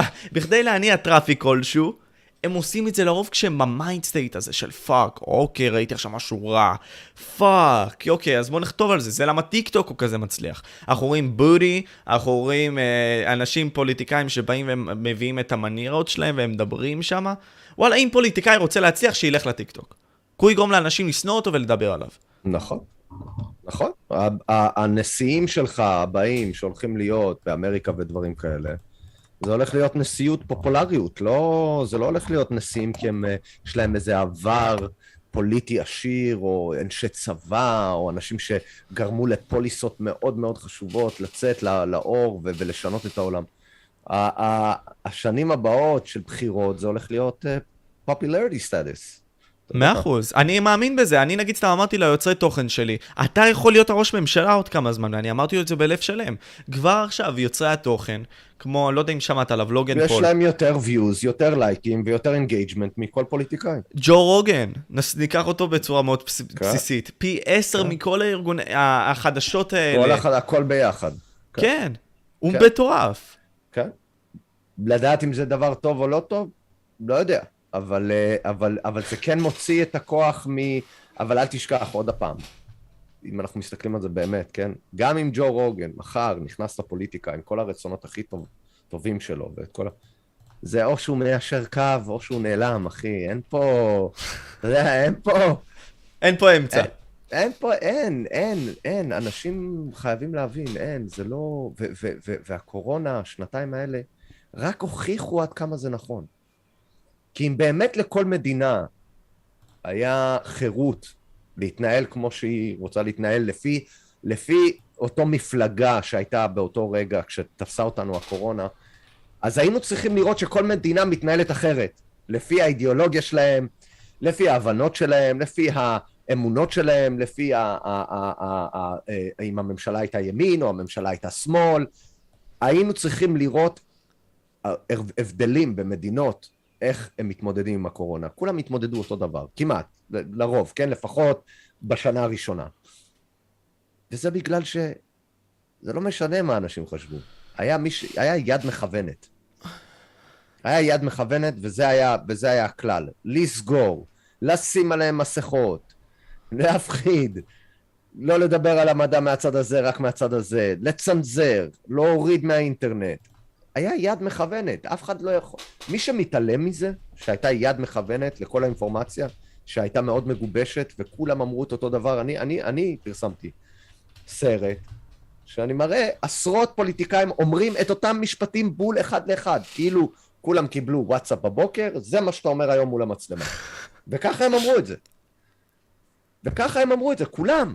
שמאל, ימין, גרמנים, רוסים,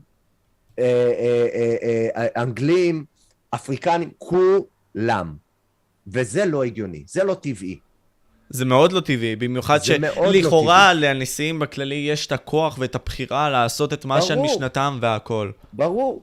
אבל למה ברור. אנשים עדיין חיים בסרט הזה? זה מאוד מטריד אותי. כלומר, תחשוב על זה ככה, נשיאים וראשי ממשלה, נגיד סתם בכל העולם, אותם, לא, בסדר, לא ניקח את זה סלקטיבית. בארצות הברית וישראל, איפה השינוי כאן? כלומר, איפה השינוי הזה של לבוא ונוריד את הדברים, נבוא נעשה את השינוי הגדול הבא והכל?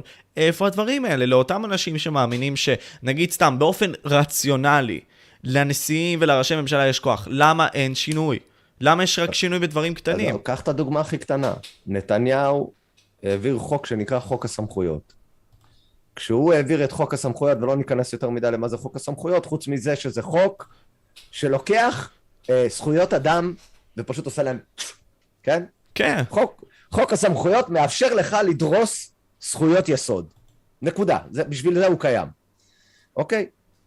כשנתניהו אה, העביר את החוק הזה, השמאל, מרץ וכולם, קיללו בכנסת.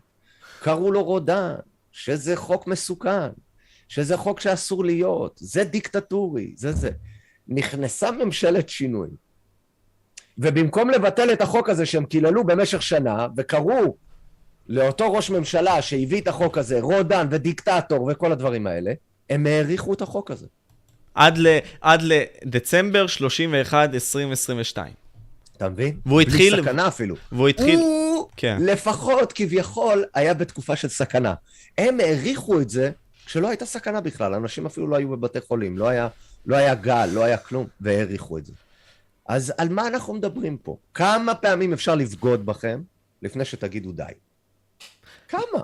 זה מאוד מזכיר לי את 9-11, אתה יודע, ניסו לעצור את אירועי הטרוריסטים שהיו אחרי 9-11, כי זה היה אירוע באמת, לא, עכשיו, בשיא הרצינות, זה היה באמת אירוע נוראי.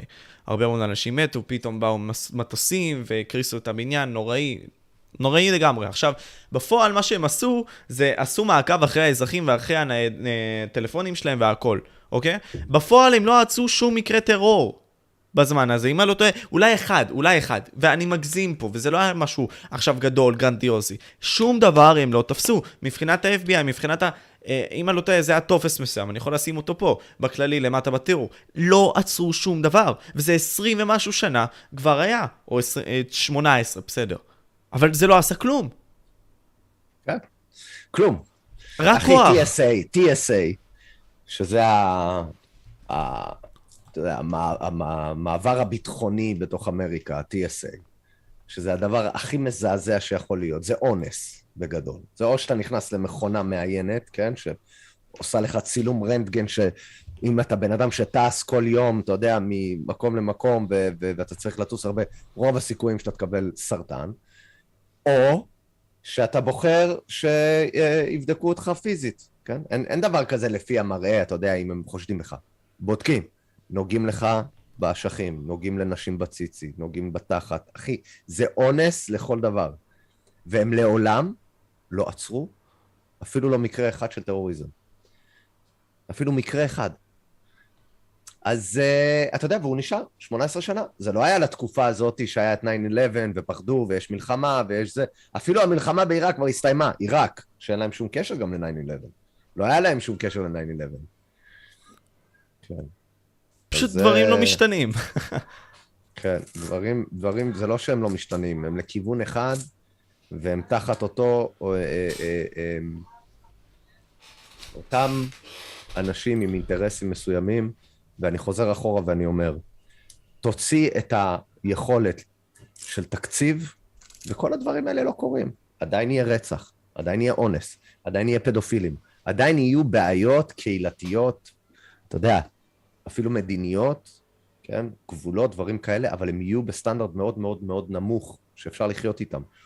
שאפשר להתמודד איתם. הם לא יקבלו האצה, accelerating. הם לא יקבלו את הדלק ש, שצריך בשביל לשרוף בניין שלם. אז פה השאלה הג- הגדולה הזאת, אם אני לא טועה, רוסו, אה, פילוסוף מהמאה ה-18 אמר, אה, שהקדמה הורסת את המוסר. הקדמה בעצם באה ופוגעת במוסר. אז שם האם- התחלנו. אז כן, האם שם. בפועל זה פוגע? כן. כן, ברור, בטח, במאה אחוז. במאה אחוז. הקדמה שמה את המוסר בצד. לא יכול להיות לך קדמה כל כך מהירה וכל כך חזקה וכל כך מתפשטת ל- לרוחב, כן? זה לא קבוצה מסוימת שמתקדמת, ומי שרוצה להצטרף, מצטרף, ומי שלא רוצה, לא. היא לוקחת את כולם איתה. וההתקדמות הזאת היא באה על חשבון, היא באה על חשבון מוסר. כמו שלהוציא את התכשיר הזה ש, של פייזר בצורה כל כך מהירה וכל כך דרסטית, היא פגעה באתיקה רפואית. היא הייתה חייבת לפגוע באתיקה רפואית בשביל שזה יקרה. זה לא יכל לקרות ביחד, אלא אם כן זה היה לוקח עשר שנים להוציא את התכשיר הזה. בשביל לעשות את זה מהר, בשביל להוציא את זה תוך שנה, בשביל להכניס את זה לחמש מיליארד אנשים ליד, היו חייבים לדרוס את האתיקה הרפואית הבסיסית ביותר, וכמובן גם מוסר. כי זה, גם אם היה קולות נגדיים, וזה זה תכלס המדע בפועל, נכון, שאתה בדיוק. שואף למען האמת, והאמת היא לא בנויה על בסיס כוח, למרות שעכשיו המדע הוא מאוד על בסיס כוח. אני לא יודע אם הוא תמיד היה ככה, אני, אני, אני מניח שכן, אבל בפועל עכשיו אתה מחפש אחר האמת. האמת לא נמצאת במדע, עכשיו, זה משחקי כוח. אז בפועל, ה- פייזר לכאורה, כן, אנסה אותנו בכך שהיא הוציאה את כל הפרסומות האלה, כל התשדירים האלה, כל הדברים האלה, בשביל להעביר את האג'נדה הזאת. אז גם אם היה, ויכול להיות, פייזר היא גם, יכול להיות שהיא טעתה, וזה בסדר. אם יש קולות נגדיים, למה לבטל אותם? למה להוריד אותם? למה להגיד שזה פייק ניוז? זה מראה על כך שזו תרבות של יותר אונס. מזה, יותר מזה. תן לפייזר לעשות את כל הפרסומות ואת כל הדברים האלה וכל זה, אבל שיהיה גוף נגדי שהוא אמור לדאוג לנו, כמו משרד הבריאות, הממשלה וכל הדברים האלה, ושהם יהיו ה- השומר, ה- הכלב שמירה נגד אותם פרסומות, נגד אותם... יכול להיות שהתכשיר מושלם, אבל עדיין, בואו נסביר, בואו נראה, בואו נראה את הצד הלא הזה, בואו, בואו ניתן במה. תנו לפייזר להיות פייזר. פייזר היא חברה בורסאית, חברה. למטרת רווח. תנו לפייזר להיות פייזר. אבל בשביל שפייזר יהיה פייזר, היא לא יכולה להיות גם השותפה של הממשלה שלי. והיא לא יכולה להיות שותפה של משרד הבריאות. והיא לא יכולה להיות שותפה של אלרעי פרייס. והיא לא יכולה להיות שותפה של רן בליצר. והיא לא יכולה להיות שותפה של כל אותם אנשים שהיו אמורים לשמור עליי ועל הילדים שלי. וברגע שהיא נהייתה השותפה שלהם, אם אתה בתור אזרח לא עוצר ואומר, משהו פה מסריח, אין סיכוי, לא מעניין אותי, גם אם זה מושלם, אני לא מאמין להם. דבר ראשון לא מאמין, קודם כל תוכיחו. אז יש לכם בעיה. ואם אתם קוראים לבן אדם כמוני קונספירטור בגלל שאני מעלה את הנושא הזה, אז uh, מה נשאר? אז כל מה מבקר נשאר? נגדי הוא קונספירטור תכלס. היום, מה זה, זה הדרך הכי קלה להתמודד עם, ה, עם, ה, אה, עם הדעה השנייה. קרא לו אנטי-וקסר, קרא לו קונספירטור, ביטלת לגמרי את כל מה שיש לו להגיד. אתה פשיסט גם, זה גם דברים שנכנסים לשם, שאתה בא ומחפש עליוניות כלשהי, כל מיני כאלה כלפי אוכלוסייה מסוימת, גם אותם דברים מבטלים אותנו. נגיד, אה, וזה גם משהו שמשתמשים עכשיו, האנשים שמנסים לשנות את המגדר והכל. זה שהם, האנשים הנגדיים שאומרים להם, נגיד סתם שזה לא בסדר, קוראים להם פשיסטים, נאציסטים וכל מיני כאלה. לביבי קראו נאציסט ופשיסט בארצות הברית, סתם דוגמה. כל הדברים האלה זה, עוד פעם, אנשים לא מחפשים קטלוגים, אבל הם הכי אוהבים לקטלג אנשים אחרים. אז כאילו בפועל, יש קבוצות מסוימות שאומרות די לקטלוגים, אבל הם בעצמם עדיין מקטלגים. עוד פעם, לא, אני, אנחנו אני, אני, אני, אני דו-פרצופים. מקטלג. אני, אני מקטלג. אין מה- אין אני- הרע בזה, אני, לדעתי. אין, אין לך דרך אחרת, זה לא, אין מה לעשות, אנחנו חיה מת, מקטלגת. יפה, מכוער, חם, קר, גבוה, נמוך, אה, טוב לי, לא טוב, אתה חיה מקטלגת, אבל, אבל, אה, אבל כן, אני למשל מסתכל על ההיסטוריה ואני רואה איך סוציאליזם ופשיזם פועל, ואני הרגשתי שיש פה דעה פשיסטית, אה, סוציאליסטית, ש, שהולכת ומתרבה פה. אז אני ניסיתי לא להשתמש בזה ביד קלה, לקרוא לכל בן אדם, אני לא קורא לביבי פשיסט, כן? אבל ה- ה- ה- ההתנהלות, ההתנהגות שקרתה פה במשך שנתיים, היא התנהגות סוציאליסטית פשיסטית. למה? כי ביטלו את האינדיבידואל למען הכלל, זה הדבר הראשון שעושים ב, ב, ב, ב, במדינה סוציאליסטית, אין אינדיבידואל, יש את הכלל. והאינדיבידואל, הפרט, אה, אה, משרת את הכלל. כשזה בדיוק אמור להיות ההפך. הכלל משרת את הפרט. וכל מדינה לאורך ההיסטוריה שניסתה להפוך את הנרטיב הזה מהכלל שמשרת את הפרט לפרט שמשרת את הכלל, דברים קטסטרופליים קרו. מיליוני, מיליוני, מיליוני אנשים מתו. בין אם זה מרעב, בין אם זה ממלחמה, בין אם זה מ genocide, בין אם זה... כי ברגע שאתה מבטל את הפרט, אין דבר כזה חברה, אה, בריאה, אין דבר כזה. כי אם לפרט אין בריאות, אם לפרט אין חירות, אז אין חירות למדינה שלמה. לא יכול להיות. אם אתה מתחיל מבסיס, עם אחד, כן? אתה לוקח מאחד משהו, ואתה אומר, כל אחד יחיד אין לו את הדבר הזה. אז כשאתה לוקח את כל אותם אנשים ואתה שם אותם ביחד, אתה עושה מהם חברה, אין להם את הדבר הזה. זה לא משנה מה זה. חירות, קול, אה, בריאות. אם אין, לה, אם אין לפרט בריאות, אין, אין, אין לאף אחד בריאות. אם אין לפרט חירות, אין לאף אחד חירות. אם אין לפרט חופש ביטוי, אין לאף אחד חופש ביטוי. חוץ מלאלה ששולטים עליהם. חוץ מאלה ששולטים עלינו, וגם אלה ששולטים עלינו, זה משרת אותם לאותו רגע שהם מצליחים ללחוץ על הכפתור. ברגע שהם לא ילחצו על הכפתור, הלך עליהם. זה לא ש, שהמערכת הזאת, הפשיסטית והסוציאליסטית, היא נאמנה לבן אדם מסוים. היא נאמנה לכלל, וגם הבן אדם האינדיבידואל שבאותו רגע נמצא בכיסא, היא לא נאמנה לו. כי בשנייה הוא נעלם. וזה לבן אדם הבא. שהוא גם יבוא ויקח את המקום שלך. שהוא גם יבוא וילך ו... כן, אבל, אבל המערכת כזאת היא לא נאמנה לאף אחד, גם לאלה שמפעילים אותה. גם לאלה שמפעילים אותה, קרא לזה הקבוצה, קרא לזה השלטון, קרא לזה השליטים, המערכת הזאת לא נאמנה להם. גם הם בסכנה בעצם זה שהם נותנים למערכת כזאת להתקיים. אבל צפון קוריאה, סתם דוגמה כדוגמה מסוימת, כן? מקום מסוים שבא ו... אשכרה לוקח מאנשים את האפשרות להתבטא פיזית ולהביע רגשות של אהבה. הם לא יודעים איך להגיד את המילה אהבה, למען השם. הם לא יודעים איך לבוא ולבטא את עצמם. אז כשאתה לא יודע לבטא את עצמך, זה משהו שווינקטנשטיין אמר, כגבולות השפה שלי, גבולות העולם שלי. אז דרפור, אולי נגיד סתם צפון קוריאה עושה את הדבר הכי טוב, וזה גורמת לנו, בני האדם, נגיד סתם להם, למי שהם שולטים על, עליהם, בסופו של יום לא להתבטא. ועל פי כך לא יכולים לעשות עליהם את ההפיכה הזאת. כי אתה גורם, לוקח מהם ממקור המידע שלהם. אבל זה עדיין נובע מפחד. קח מהם את הפחד לרטריביושן, זאת אומרת שהם, לפי הסיפורים של האנשים שברחו משם, כשהם עושים משהו לא בסדר, זה לא רק הם אה, אה, נענשים, עד הנכדים הם נענשים. כן. זאת אומרת, אם, אם אני עושה משהו לא בסדר, אני צריך לקחת בחשבון שהנכדים שלי עדיין יענשו על מה שאני עשיתי. קח מהם את הפחד הזה, ואתה תראה אנשים שהתנהלו בצורה חופשית. אבל יהיה בהם את הפחד הזה, כי משרישים כן. בהם אותו. כן. תגיד לי, כן. עכשיו, כאילו, בוא, בוא נסתכל. משה, זה, זה יצטרך להיות שאלה אחרונה, כי אני עוד צריך לאסוף את ה... לצערי, מאוד כיף לי, אבל אני צריך לאסוף את הילדה מהגן. הכל טוב. רק... כנושא, כנושא אחרון, כן. כן. Um, אני יודע שאתה באמת חקרת הרבה מאוד על חייזרים, בזמן מסוים, בתקופת uh, חיים שלך, כן? מה, כאילו, מה, מה יש לך להגיד בנוגע לזה? כי אני אישית, כבן אדם, לא מצליח להבין את החשיבות של הדבר הזה, אם הוא בכלל חשוב שיהיה לך את החשיבה הזאת, אוקיי, יש חייזרים, אין, מה עושים מפה? כלומר, מה נגיד סתם מביא אותך לחקור על זה, וכאילו איזה ממצאים מעניינים, נגיד, סתם היית רוצה לשתף את הקהל?